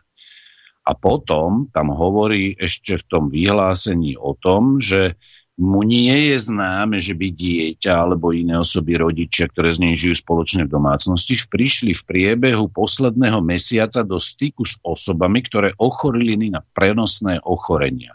A tam v zátvorke sú napríklad som si vedomý právnych následkov v prípade nepravdivého vyhlásenia, najmä som si vedomý, že by som sa dopustil priestupku a tak ďalej podľa toho a toho zákona o verejnom zdraví a ochrane verejného zdravia. No, ktorý rodič bude mať toľko odvahy, aby toto podpísal? To je absurdita taká, ktorú by sa sú, neodvážil podpísať ani lekár. To sú veci, že to tak na najvyš tak pán Boh môže vedieť, ako vedieť, že či dieťa prišlo niekde do styku cestou do školy, zo školy s niekým, kto má nejaké prenosné ochorenie, to je absolútne nemožné. No a, a potom je tu to nariadenie. Tam je potom ešte niečo, čo sa týka zamestnancov a kedy sa nariaduje nosenie rúšok. To mám priamo z ministerstva zdravotníctva. No sú to veci také, kde jednoducho sa človekový rozum zastavuje, najmä keď sme predtým hovorili o tých, o tých účinkoch nosenia rúška, ako je hypoxia a acidóza. Dokonca to nariadujú v autoškolách, taxislužbách, v školách a podobne kde by mali mať títo ľudia istým spôsobom e, nejaké rúško na tvári. Čiže toto je jednoducho pasca na rodičov, právna pasca, pretože nikto z rodičov a nikto z lekárov nedokáže z, prevziať právnu zodpovednosť za tvrdenia, ktoré sú napísané vo vyhlásení rodiča zákonného zástupcu o bezinfekčnosti. Tak to, to je, to je z ministerstva zdravotníctva takýto formulár. Otázka je, čo budú robiť teraz školy, pretože jednoducho ja osobne teda nemienim my s manželkou takéto vyhlásenie predpísať, pretože my nemáme nie je v ľudských silách, aby človek posúdil, či jeho dieťa je infekčné na, alebo nie je infekčné na nejaké prenosné ochorenie. Jednoducho to nie je možné urobiť v podstate vo všeobecnosti nikdy a v konečnom dôsledku z praktického hľadiska by sme potrebovali komplexnú biochemickú analýzu ľudskej krvi a jednotlivých odberov e, vzoriek zo slizníc, ako je ústna dutina, napríklad, aby sme teda na základe komplexnej biochemickej analýzy zistili prítomnosť nejakých patogénov, ktoré sú nejakým základom pre prenosné ochorenia rôzneho typu. Čiže toto je no, niečo, čo... Toto, toto je jedna vec, že aj, aj tak to nie je 100% spolahlivé, takže aj tak sa to nedá s istotou konštatovať. A druhá vec je, že mnoho ľudí má v sebe tie tzv. oportunistické baktérie alebo možno vírusy nejaké, ktoré im konkrétne nerobia nejaký problém, držia ich pod kontrolou, ale tak nejak prežívajú ale niekto, čo ja viem, po chemoterapii alebo neviem, po výmene kostnej drene by na to mohol zomrieť. To, to proste nie, nie, nie je to možné zabezpečiť. Že keď ne, nemá nejaké klinické príznaky, to dieťa to vôbec neznamená, že nie je infekčné. A človek to nemôže vedieť z princípu. A ani Dobre, povedzme, že keď má tie laboratórne nástroje, tak môže byť o niečo bližšie k pravde, ale aj keď ich má, tak to nevie so 100% istotou.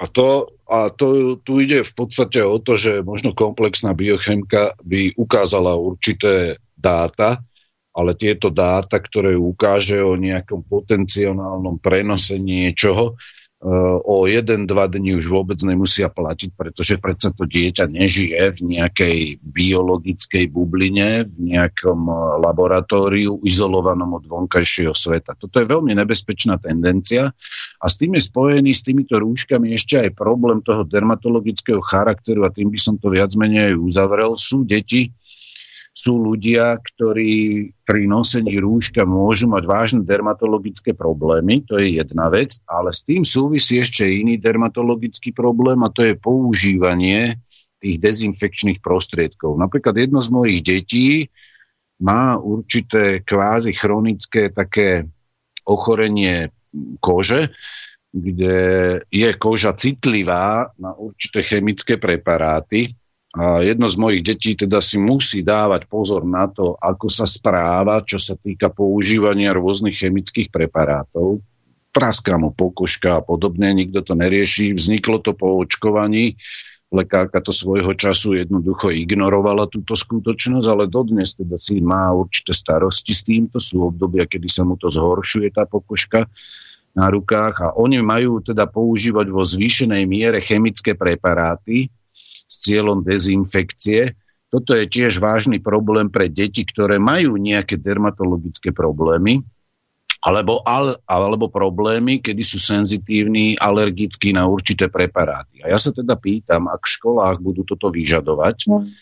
neustále používanie určitých e, chemických preparátov na miesto vody alebo bežného štandardného mydla, tak e, kto prevezme právnu zodpovednosť za prípadné negatívne e, alergické reakcie alebo dermatologické reakcie týchto detí na takéto chemické dezinfekčné preparáty. A druhá otázka, aby sa rodičia teda zamysleli nad tým, čo budú robiť, a tým by som tú tému v podstate už aj definitívne uzavrel z mojej strany, kto prevezme na školách právnu zodpovednosť za prípadné skolabovanie dieťaťa z dôvodu hypoxia a acidózy. To bude veľmi zaujímavé.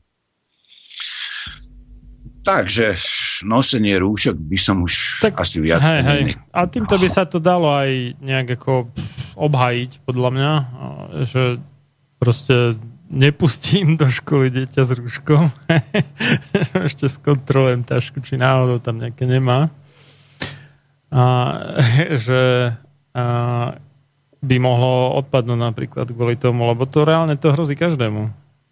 No isté, že to hrozí. Ono tieto, tieto rúška, aj to používanie tej chémie jednoducho má negatívny vplyv na fungovanie ľudského organizmu. No a čo, čo, a čo, majú. Čo, čo sa týka... Mm, prevencie víros, tam úplne bohate stačí obyčajné mydlo, nemusí byť žiadne, to, to je úplný úled inak teda, že antibakteriálne, anti neviem čo všetko, lebo samotné mydlo, keď uh, si človek poriadne umýva ruky, tam píše niekde 20 sekúnd, niekde trochu viac, neviem, a možno stačí 20 sekúnd, tak uh, to mydlo obsahuje látky, ktoré rozpúšťajú tú schránku vírusu a tým pádom v podstate sa stane neškodným.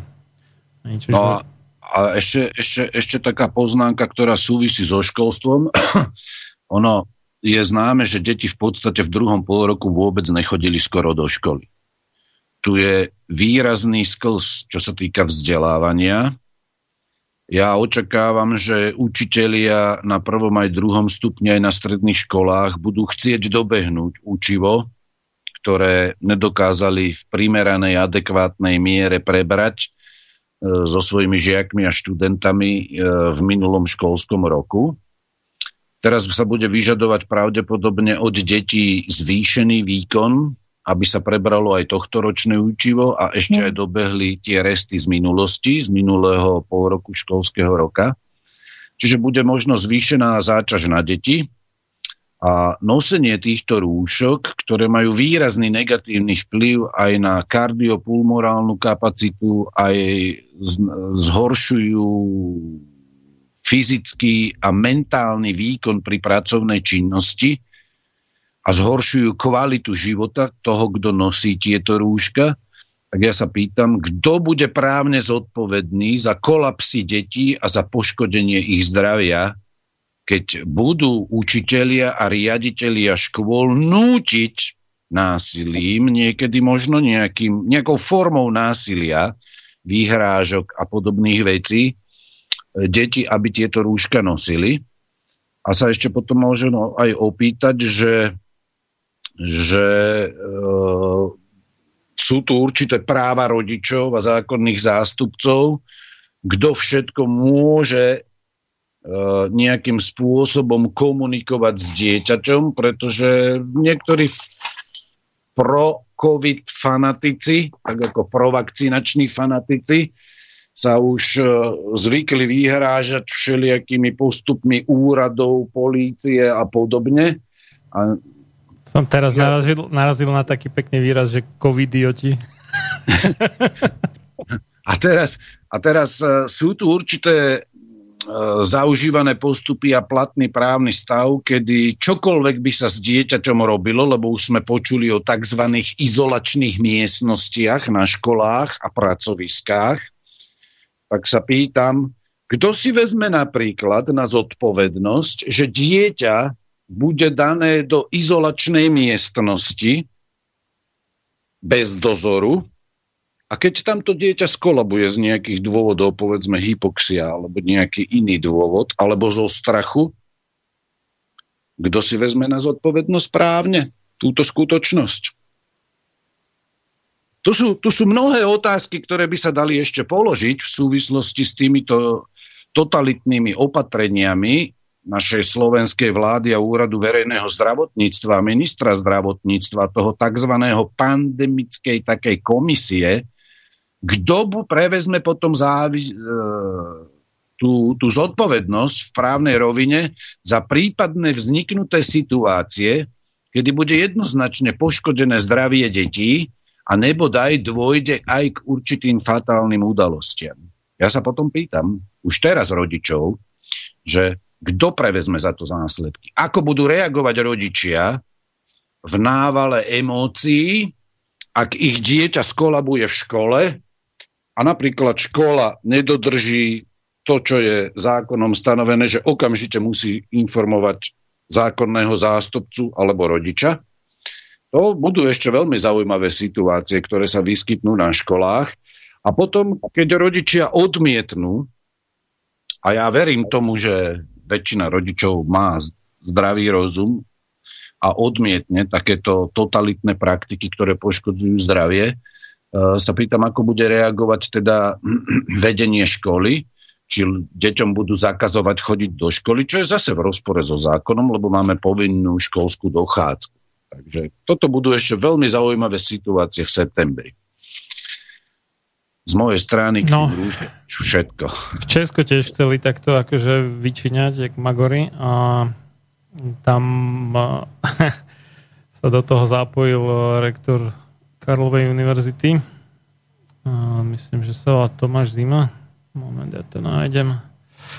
Viem, že on vyhlásil, že to je úplne zbytočné. Že, že je to mediálny vírus vakcíny Soviet Business, říkal rektor Karlovy, Univerzity Karlovy Tomáš Zima a že dohováral teda ministrovi zdravotníctva a nakoniec teda ten ustúpil, takže nebudú v Česku povinné ruška ani v školách, ani v reštauráciách, ani v obchodoch, ani nikde. Aj keď to teda pôvodne plánovali opäť od 1. septembra zaviesť. Takže no, mohli no tam by sme je sa... právnych otázok, ktoré, ktoré nikto nerieši, ale je zriadená tzv. pandemická komisia vlády Slovenskej republiky, čo je vraj multirezortný, koordinačný, konzultačný, odborný a poradný orgán vlády Slovenskej republiky za účelom navrhovania opatrení s cieľom chrániť životy a zdravie a znížiť ekonomickú záťaž obyvateľstva za účelom zachovania nevyhnutného chodu hospodárstva a verejného života v prípade pandémie. No.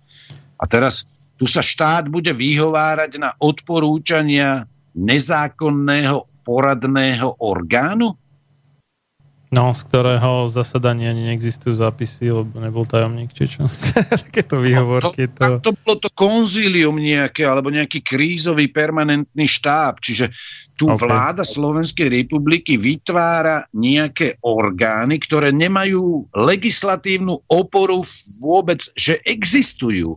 Čiže oni sú právne títo odborníci, tieto konzília a akési pandemické komisie, oni sú právne nepostihnutelní z hľadiska práva, lebo oni z hľadiska práva ani neexistujú v podstate. Veď, veď čo to je takáto komisia, ktorá, ktorá jednoducho z ničoho nič existuje a ona len odborne radí a podobne. Že právnu zodpovednosť má v podstate vláda Slovenskej republiky a úrad verejného zdravotníctva Slovenskej republiky a regionálne úrady kde majú nejakým spôsobom fungovať. Ale tu je nejaký pandemický plán pandemickej komisie, ako oni budú kreovať nejakú pandémiu.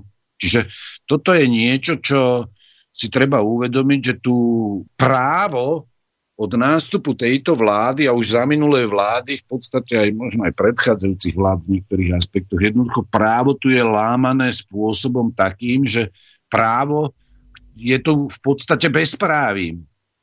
A na základe bezprávia nemôže vzniknúť nejaký právny krok, lebo bezprávie, ktoré je základom nejakého ďalšieho postupu, podstate spôsobuje, že ten úkon nejakého štátneho orgánu je nulitný zo svojej podstaty. Čiže to je klasická právna teória, to sú základy práva. Na bezprávy nemôžno založiť právo.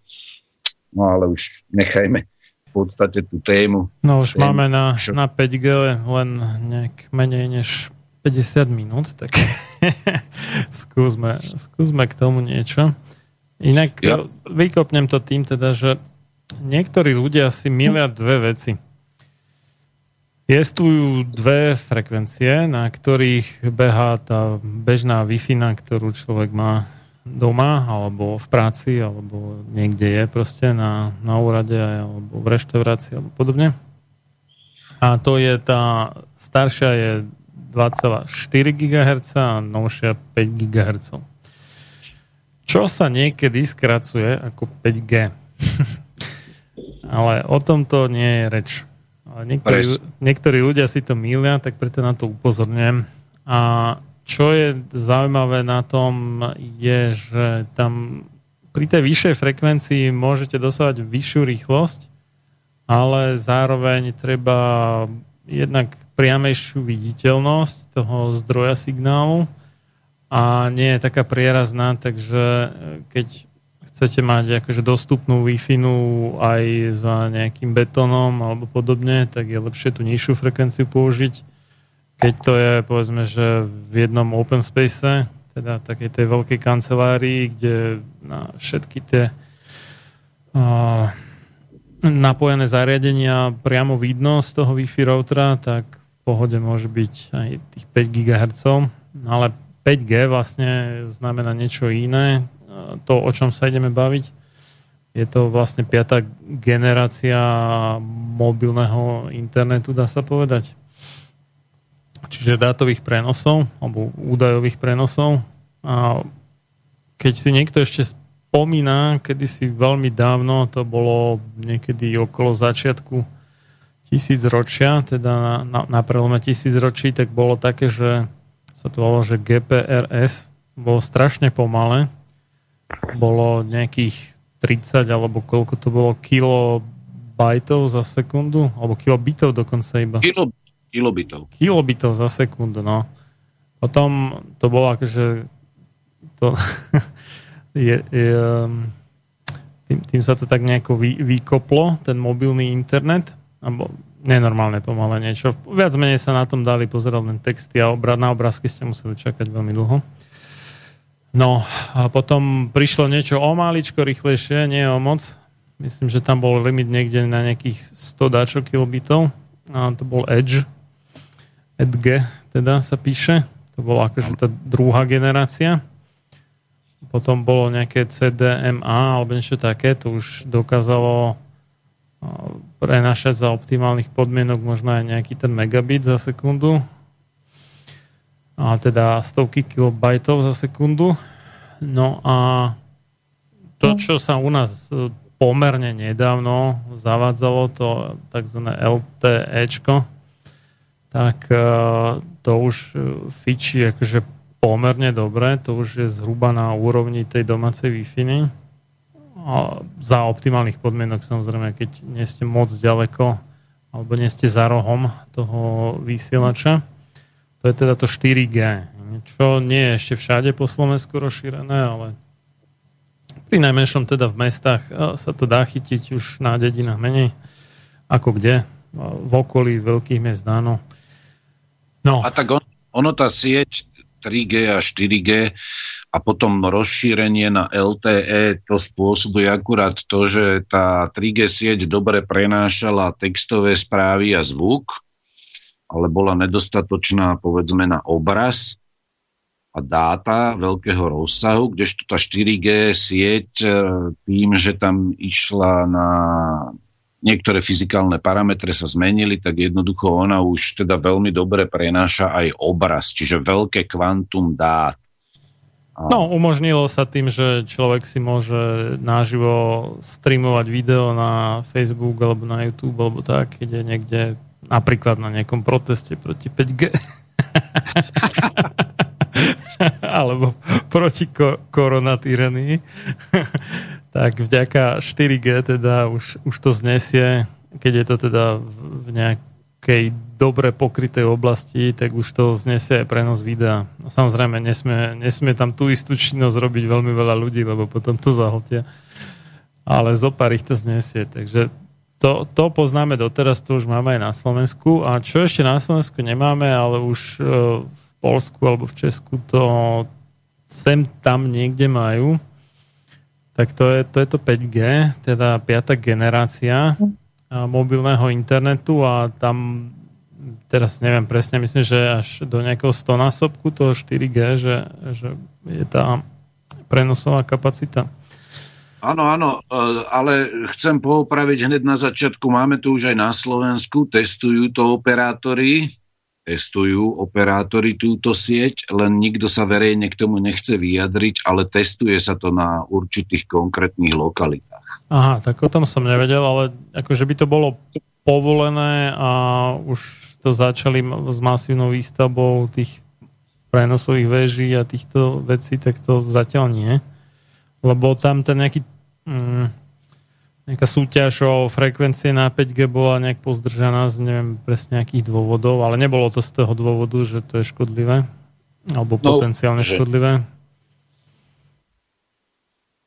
No, ja chcem ešte na začiatok povedať, že si ľudia mília, jak ste povedali, to 5G, keď zbadajú niekde, že 5 e, GHz alebo podobne, tak tuto je otázka v podstate elektrofyziky, že Hertz to je, máme tzv. medzinárodnú e, sústavu jednotiek a jednou z nich je Hertz. A to je taká jednotka, ktorá je pomenovaná podľa nemeckého jedného bádateľa v oblasti elektromagnetických vln. A tam sa táto jednotka vyjadruje, že koľkokrát za jednu sekundu sa opakuje určitý dej alebo jav. A v podstate 1 Hz to znamená 1 krát za sekundu. Keď máte kilohertz, tak e, je to 100 krát, keď máte megahertz, tak je to v podstate milión krát a takto sa to stupňuje až na tie gigaherce kde a terahertz a, a tak ďalej, to sú, samost, to sú tie prevody jednotiek a jednoducho tá frekvencia tých vln, ktoré používajú jednotlivé siete, je rozličná. A zároveň sú tam ešte aj iné jednotky, ktoré sa tu môžu používať. A toto málo ktorý človek, ktorý na... Vystačila by elektrofyzika z oblasti gymnázia, v podstate, aby ľudia vedeli, o čo ide. Jednoducho toto je určitá jednotka, ktorou sa vyjadruje frekvencia určitého javu. No. Takže ono tie... A potom je, sú ešte iné jednotky, ktoré delia jednotlivé vlny na určité dlhé, krátke a podobne. Každé majú svoje špecifické vlastnosti. Potom je tam intenzita, čiže vo vatoch vyjadrená síla určitá. Čiže tam tie jednotky, to ľudia, keď nemajú základné znalosti z fyziky, tak oni potom nevedia, čo to tie, aké sú rozdiely medzi jednotlivými tými sieťami a jednotlivými tými parametrami, ktoré sa používajú medzi, ja neviem, sieťami druhej, tretej, štvrtej a teraz povedzme tej piatej generácii. Takže tam treba byť viac menej taký opatrný. Uh, ja by som chcel ale až môžem teda, na úvod chcem povedať Jasne. jednu dôležitú vec, ktorú si málo kto z ľudí uvedomuje. Že uh, my žijeme v historickej epoche, kedy poviem tak orientačne, viac ako 100 rokov, skoro 200 rokov nejakým spôsobom používame elektrínu.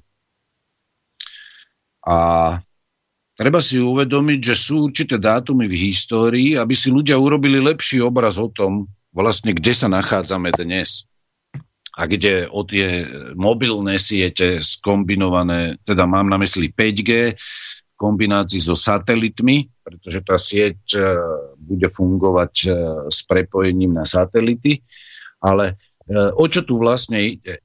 Je tu jeden veľmi dôležitý jav a to je tzv. používanie elektriny alebo elektrifikácia. My sme e, približne 200 rokov dozadu začali používať nejakým spôsobom elektrínu. A v podstate v tom na konci 18. začiatkom 19. storočia tento jav začal čoraz viac vstupovať do života človeka a v tom 20. storočí v podstate prebehla veľmi intenzívnym spôsobom tzv. elektrifikácia našej civilizácie. Elektrina sa stala takým nejakým eh, hlavným médium alebo energetickým prostriedkom na dosahovanie vysokých výkonov v oblasti hospodárstva. Hneď na to, ako bola zavedená elektrifikácia, sa vyskytli v ľudskej populácii, najmä teda v Európe, a v Spojených štátoch nové choroby, civilizačné choroby, ktoré súviseli s tým, čo je aj problémom 5G sietí. A to je electromagnetic radiance a electromagnetic fields. To sú dve také kľúčové skratky. Je, tá druhá je elektromagnetické pole, čiže tam, kde nejakým spôsobom zasahuje elektromagnetické vlnenie a je nejakým spôsobom merateľné na základe použitia určitých prístrojov a potom je elektromagnetické žiarenie, ktoré meráme v nejakom poli. Tým, že sme začali my ako civilizácia používať elektrinu, tak nastal rapidný e, rozvoj priemyslu a prišli nové a nové vynálezy.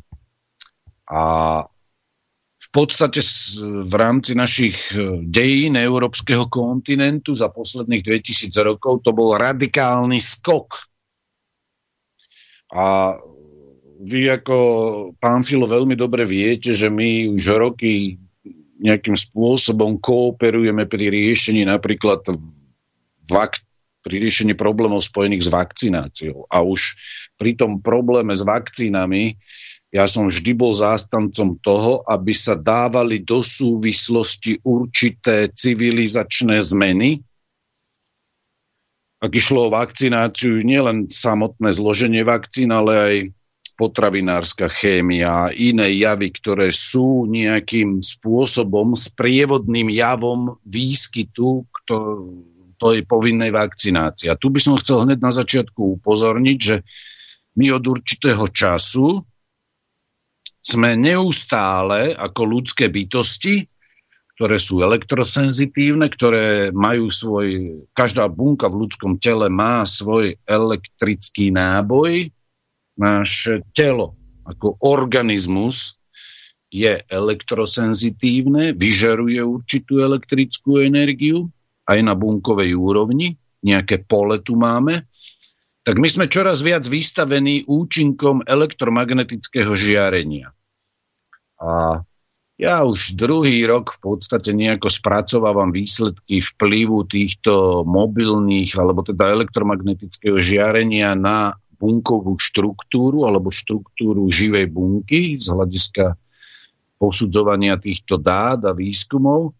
A treba povedať, že to nie je len problém 5G sietí, ale celkovo problém expozície ľudského organizmu v rámci tohto vystaveniu na tohto organizmu človeka elektromagnetickému žiareniu rôzneho typu.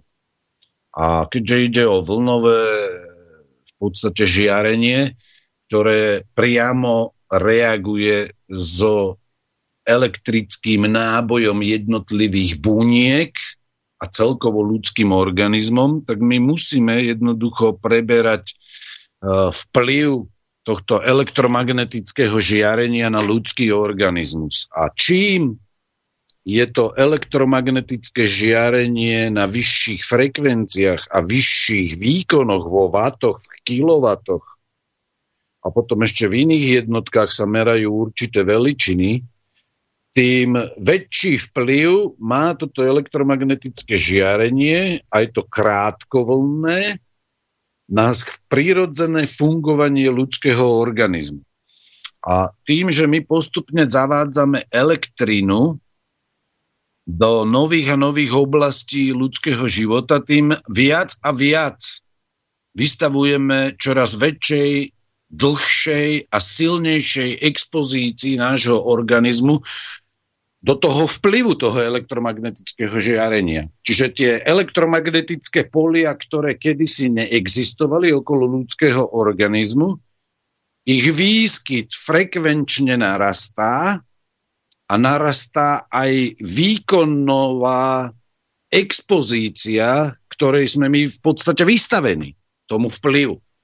A ten, tá 5G sieť, ktorá je takým hlavným nejakým uh, problémom, o ktorom hovoríme, je odlišná od tej od toho typu predchádzajúcich sieti tým, že narastie počet elektromagnetických polí, v ktorých budeme my existovať.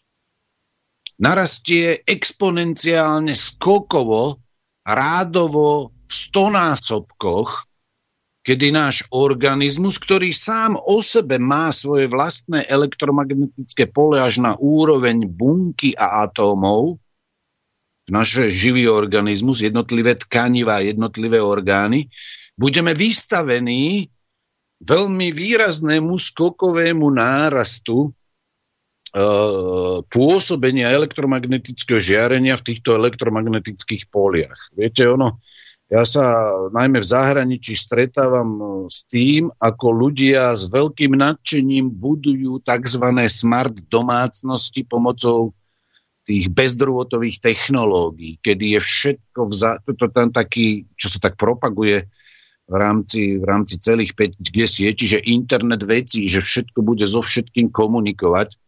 Čiže my budeme vystavení dá sa povedať, elektromagnetickému pólu v takom rozmere, akom ľudstvo doteraz ani nechyrovalo. A výsledkom bude tak ako pred 100-150 rokmi obrovský nárast reakcií, obranných reakcií ľudského organizmu na vystavenie elektromagnetickému žiareniu. Lebo jednoducho my sme pred 200 rokmi určité choroby jednoducho neexistovali. Neexistovali. Tým, že sme čoraz väčšej miere a niekedy veľmi skokovo vystavení uh, elektromagnetickému žiareniu rôzneho typu a druhu, rôznych vln, tak jednoducho to nemôže ostať bez následkov. Čiže naša civilizácia, ktorá preferuje používanie elektriny, stačí si zobrať elektrické meracie prístroje, skutočne veľmi citlivé a sadnúť si do vlaku a ísť tými elektrofikovanými vlakmi a uvidíte, kde sa nachádzate, jak vám tam začnú prístroje skákať. A teraz, keď začína používať, e, vo veľkej miere sa používajú tie mobilné technológie. Jednoducho to je historický fenomén, ktorý tu 30 rokov dozadu v podstate nebol. A, a to je niečo, čo, čo si ľudia musia uvedomiť aj v to, z toho oblasti historického vývoja, že jednoducho my sme neboli vystavení účinkom elektromagnetického žiarenia v takej miere, aký sme vystavení teraz dnes. A to súvisí aj s tou témou, ktorú sme preberali naposledy tú školu, že tie rúška a podobné a škodlivé veci, ale aj tie, tie školy, viete, tam sa preferuje bezdrôtový prenos dát pri výučbe. Tam ste v podstate v mikrovlnej rúre, v panelákoch má každý svoju Wi-Fi sieť. Uvedomme si, že kde my žijeme a potom sa čudujeme skokovým nárastom určitých ochorení či už v oblasti rakoviny, imunitného systému, fungovania mozgu, pozornosti, schopnosti sa učiť. Jednoducho toto sú všetko také historické skoky, ktoré nezostanú bez dôsledkov na prírodzené fungovanie ľudského organizmu. Ja viem, no trvalo to trošku dlhšie. Len som chcel naznačiť to, že jednoducho to elektromagnetické pole tu kedysi nebolo. Dnes tu máme rôzne typy, čo sa týka intenzity, frekvencií, či už výskytu, alebo aj tých vlnových frekvencií. A výsledkom je čo? Výsledkom je zhoršujúci sa stav obyvateľstva, kedy veľká väčšina ľudí trpí chorobami, ktoré pred pár desaťročiami alebo pár sto rokmi jednoducho neexistovali. A súvisí to s elektrínou a používanie teda mobilov, Wi-Fi sieti a tých najnovších výdobytkov vedy a techniky má aj svoje negatívne stránky. A preto uh, treba o týchto veciach hovoriť otvorene. A ja by som chcel hneď na, ešte poukázať na to, že tu sa stanovujú určité normy, kedy expozícia uh, určitom výkone a na určitej frekvencii je ešte oficiálne zo strany regulačných úradov považovaná za priateľnú, akceptovateľnú a kedy už nie je akceptovaná alebo teda priateľná, ale je považovaná za rizikovú. Toto sú všetko veci, ktorých je v tej právnej rovine e, vážny problém, lebo jeden zo starých poznatkov fyziky znie, že žiadne umelé elektromagnetické pole, v ktorom je prítomné nejaké elektromagnetické žiarenie, nemožno chápať z biomedicínskeho a z biofyzikálneho hľadiska za bezpečné pre ľudský organizmus. Taký, keď nejakí odborníci tvrdia, že ja neviem, 2G sieť je neškodná, alebo Wi-Fi je neškodná, alebo také elektromagnetické pole je neškodné, oni jednoducho klamú títo ľudia, pretože žiadne elektromagnetické pole takýchto druhov, ktoré my sme vytvorili ako ľudia a sme permanentne exponovanom takomto teréne, v podstate stále, nemožno považovať za bezpečné, lebo ono jednoducho reaguje s elektromagnetickým polom ľudského organizmu. A výsledky v podstate vidíme. No tam eh, nám podobne ako u vakcín chyba porovnanie so skupinou, ktorá nie je vystavená. Že by eh, ľudia boli náhodne rozdelení do do skupín a jedni žili pod takým tým bežným uh, žiarením a druhý niekde no však sú ešte na Slovensku také miesta, kde je ledva elektrina zavedená, niekedy ani to nie a vôbec tam nesiaha ani obyčajné GSM, takže dá sa. Keby sa veľmi chcelo, dá sa robiť taká štúdia, ale nemáme, nemáme to zatiaľ takto podchytené. No, no, tu by som chcel hneď reagovať. Sú vedci, ktorí dlhobodovo skúmajú túto problematiku. Problémom je to, že nemajú finančnú podporu zo strany inštitucionálnej štátnej moci, ktorá je v područí technologických gigantov, ale robia sa takéto štúdie, či už v Spojených štátoch, alebo aj na území Európy. Sú týmy vedcov v oblasti elektrofyziky, biofyziky a podobne, biomedicíny, ktoré skúmajú uh, vplyv teda elektromagnetického žiarenia na ľudské zdravie aj z dlhodobého hľadiska, aj používanie mobilných telefónov, Wi-Fi sieti a podobne a takýchto vecí. Robia sa takéto výskumy. Problém ale spočíva v tom, že je v dnešnej dobe čoraz čas, čažšie nájsť takú reprezentatívnu vzorku, ktorá by z vedeckého hľadiska bola relevantná Čiže nájsť ľudí, ktorí nepoužívajú a nežijú v takomto prostredí. Čiže sú mimo tých e, zdraví škodlivých elektromagnetických polí. Hmm. Toto je problém. Hmm. A problém je hlavne aj financovať takýto výskum. Ale ja sám som teda mal možnosť sa spodielať na spolupráci s takýmito ľuďmi, ktorí toto robia. A tie výsledky sú ako poviem, poviem to jedným slovom, sú katastrofické. Sú katastrofické, pretože mm-hmm. tí ľudia, ktorí neprichádzajú počas e, prvých 20 rokov do styku s elektromagnetickými polami, ktoré sú vytvárané mobilnými sieťami, Wi-Fi aparatúrami, ako sú laptopy, tie tablety a mobilné telefóny, tak tí majú v stonásobkoch menší výskyt určitých ochorení, najmä toho rakovinového typu, ako tí ľudia, ktorí sú od detstva vystavení vplyvu elektromagnetického žiarenia v rámci tých elektromagnetických polí, ktoré produkujú teda najmä mobilné siete a Wi-Fi siete. Takže tam určité fakty sú tu, k dispozícii. Žiaľ, problém je to, že určité vedecké výsledky, skutočné seriózne vedecké výsledky, sa nedarí prezentovať v tých najznámejších tzv. renomovaných vedeckých časopisoch, ktoré sú závislé od, ich existencia je závislá od e, donorov, ktorí sú častokrát spriahnutí s biofarmou, alebo s biotechnologickými gigantami, ktoré produkujú tieto, tieto technológie komunikačné. Takže tam, sa, tam dochádza k určitej filtrácii dosiahnutých poznatkov a skôr sa tieto výsledky objavujú v časopisoch, ktoré nemajú taký impact vo vedeckej obci, ako tie najrenomovanejšie časopisy, Takže toto je tiež jeden problém, že to, čomu sme dospeli vo výskume, je niekedy problém sprístupniť dosiahnuté poznatky širokej vedeveckej komunite.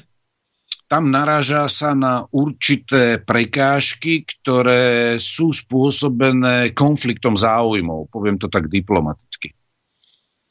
No, no, ja som pred pár rokmi čítal takú knihu, sa to volalo, že Science for Sale, teda veda na predaj. A ono to tak vyzerá, že niek- nie vo všetkých, snáď teda, nie vo všetkých, ale v niektorých oblastiach, ktoré, kde ide o veľa peňazí alebo politický vplyv alebo neviem čo, tak tam sú skrátka tie um, hromadne hlásané a dostupné a tie, čo vyhľada Google, takzvané poznatky a podrobované cenzúre v podstate skrz nejaké finančné alebo politické záujmy a prejde iba to, čo sa hodí jednak veľkému priemyslu a jednak politikom alebo vôbec tej agende, ktorá sa pretláča.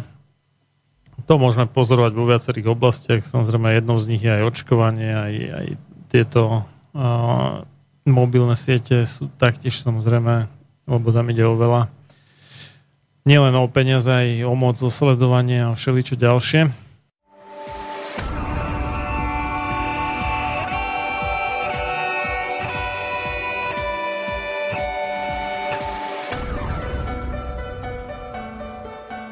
Čím národ nižšie stojí, čím hlbšie v živote telesnom je ponorený, tým menej vážnosti má sám k sebe a tým ľahšie si dá so sebou zahrávať a svoje si odnímať, ako jednotlivý človek v bahne telesného života zaviaznutý. Je bez vážnosti k sebe samému a ľahko sa za úžitok telesný nielen s telom, ale aj s dušou zapredá.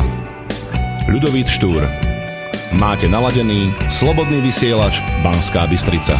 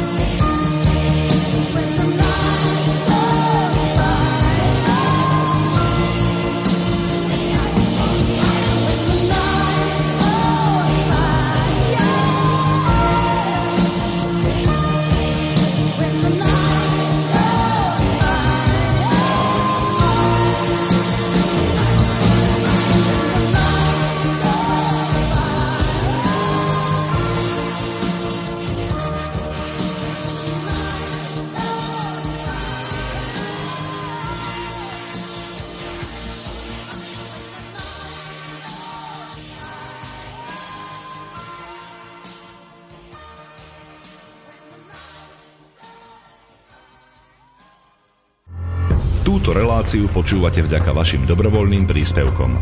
Ďakujeme za vašu podporu. Počúvate slobodný vysielač.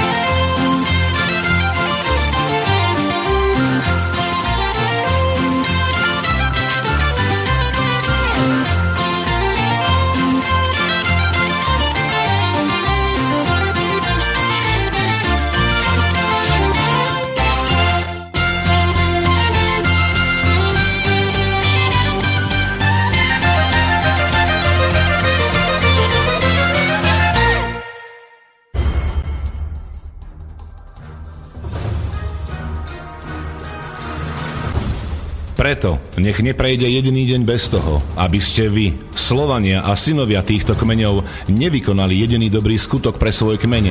Obraňujte jeho právo, vzdelávajte ho a nestaňte sa nikdy služobníkmi jeho cudzích vládcov. Ľudovít Štúr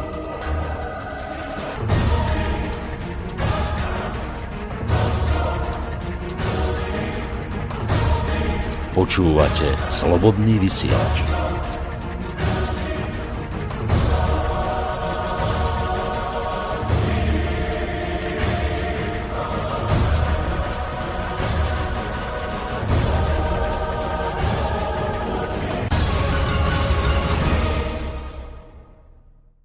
Jediný, kto nám doteraz napísal, bol uh, Slavo. Tak pomerne všeobecne. Že dobrý deň, prajem jediné, čo v skutočnosti chcú, je našu slovenskú mieru milovnú spoločnosť radikalizovať, aby mohli tie ich zbrania a lieky všade po celom svete predávať a oni mohli do nekonečna bohatnúť a bohatnúť. A kto má v tele miesto krvi peniaze? Určite žiadni domorodci to nebudú. Tak, to asi nepotrebuje komentár. A späť teda k tým 5G sieťam. Mňa tam nápadli také dve veci. Poznáme teda mikrovlnky, myslím tentokrát teda tie mikrovlnky, ktoré e, sa používajú na ohrievanie jedla.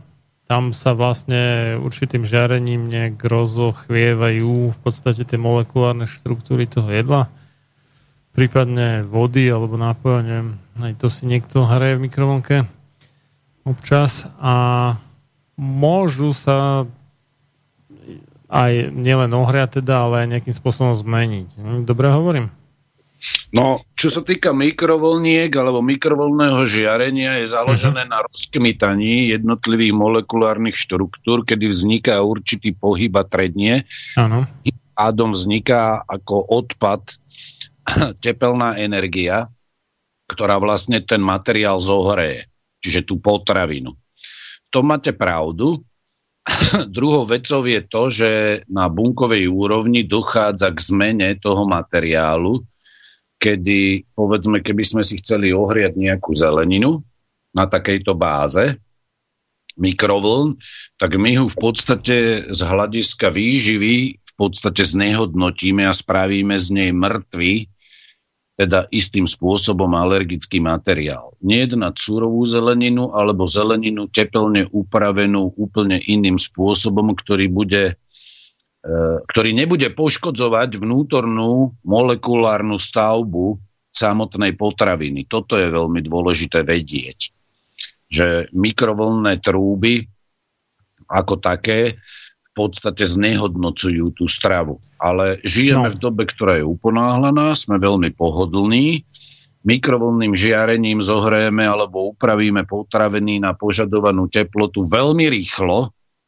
ale nezamýšľame sa nad následkami, ktoré to má na molekulárnu stavbu a potom následný prínos konzumácie takýchto potravín. Toto je vážny problém, ktorý si ľudia neuvedomujú.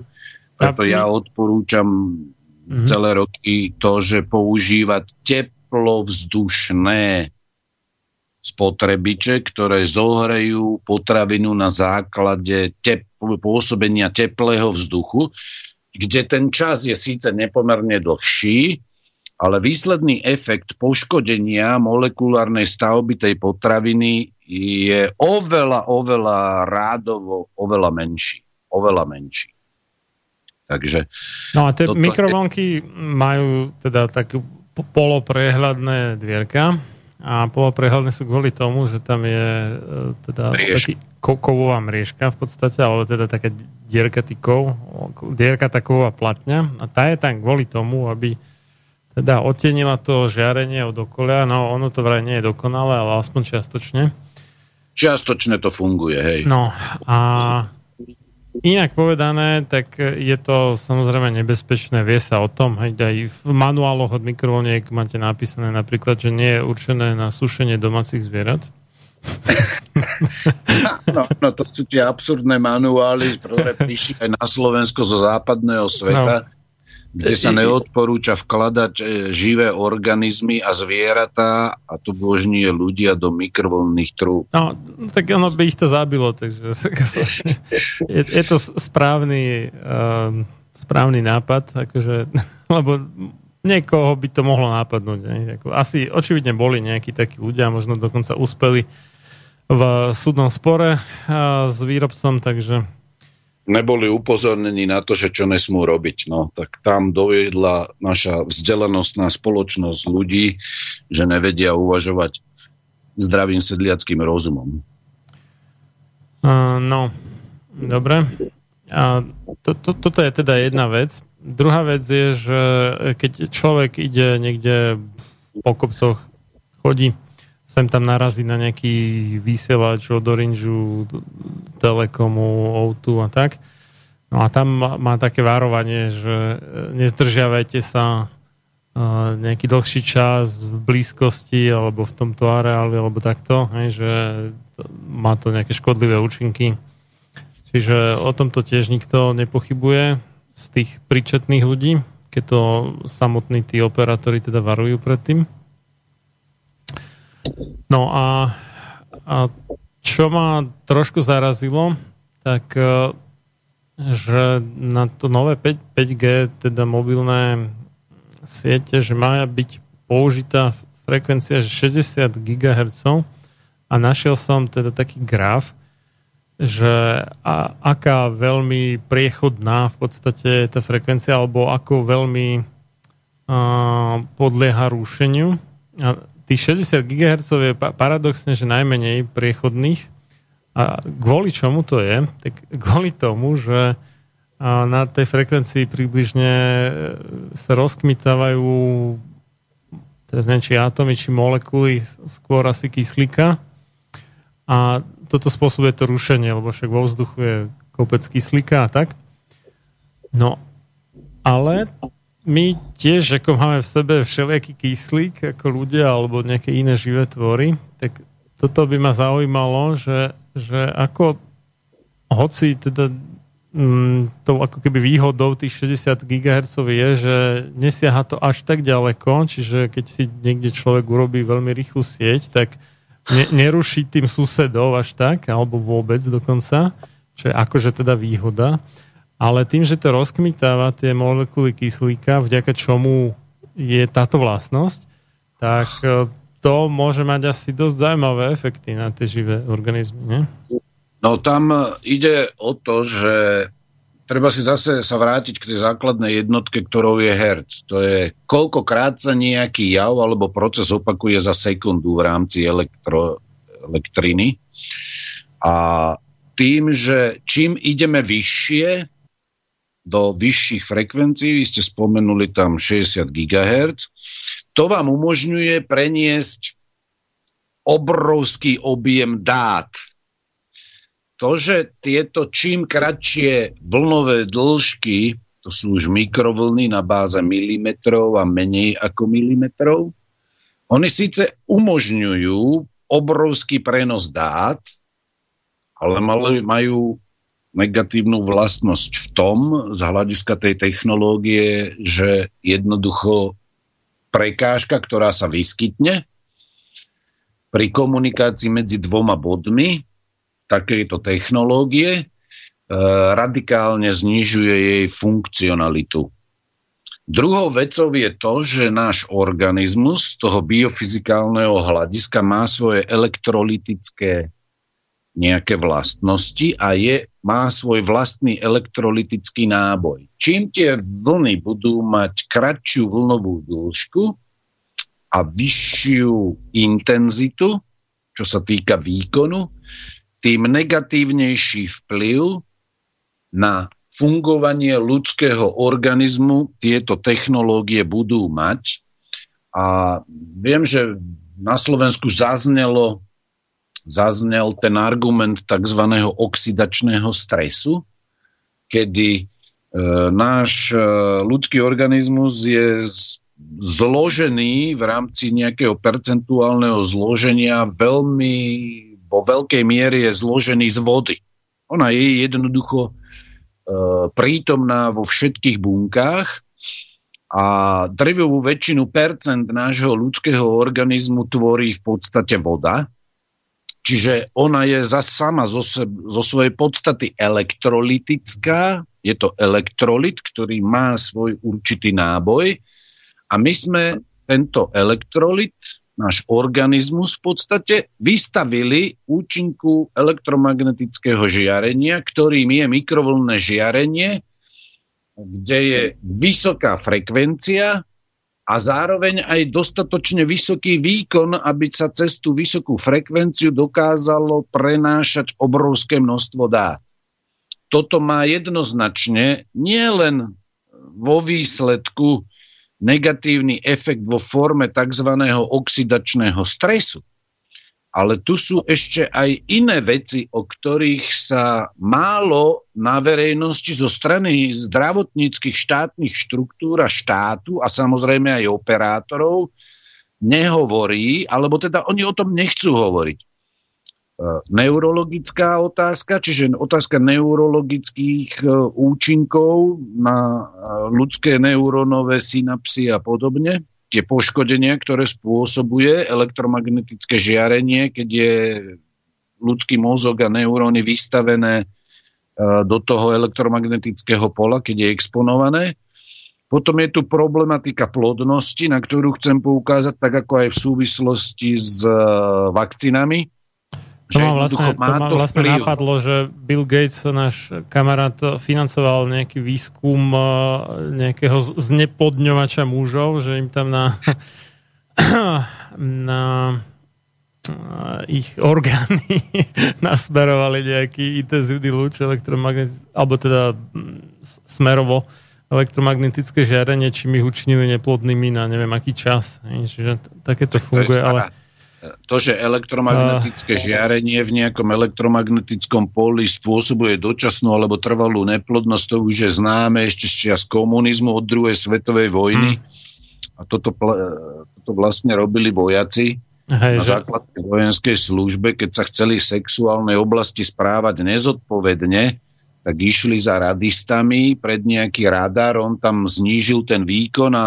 hmm vystavili k tomuto elektromagnetickému žiareniu, čím pozabíjali spermie u týchto vojakov. No, Čiže že- žiaľ znižovalo sa riziko, že by títo vojaci mohli oplodniť v rámci tých nezodpovedných vzťahov krátkodobých sexuálnych s dievčatami sa znižovala možnosť oplodnenia. To je stará No známa vec musíme- a preto ja upozorňujem na túto negatívnu na negatívny efekt elektromagnetického žiarenia musíme už končiť. mobilných operátorov, že oni v podstate majú negatívny vplyv jednak na fungovanie, eh, čo sa týka schopnosť ľudského organizmu, čo sa týka schopnosti odozdávať živit na kvalitu spermí, ale to nie je len o kvalite spermí, ale to je aj o vajíčkach a o ich kvalite. To nemá vplyv len na mužov negatívny, ale aj na ženy.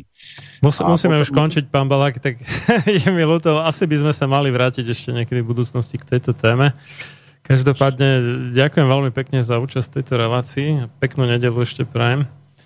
A- Ďakujem aj ja a môžeme v tom teda pokračovať, lebo je tu ešte veľmi veľa Hej. povedať aj čo zo zdravotného hľadiska Dobre. a potom aj o možnosti kontroly. Tak, pomocné. Tak Kde si- niekedy, jasné, niekedy na budúce uh, do počutia peknú nedelu ešte vám aj poslucháčom, Peknú nedelu.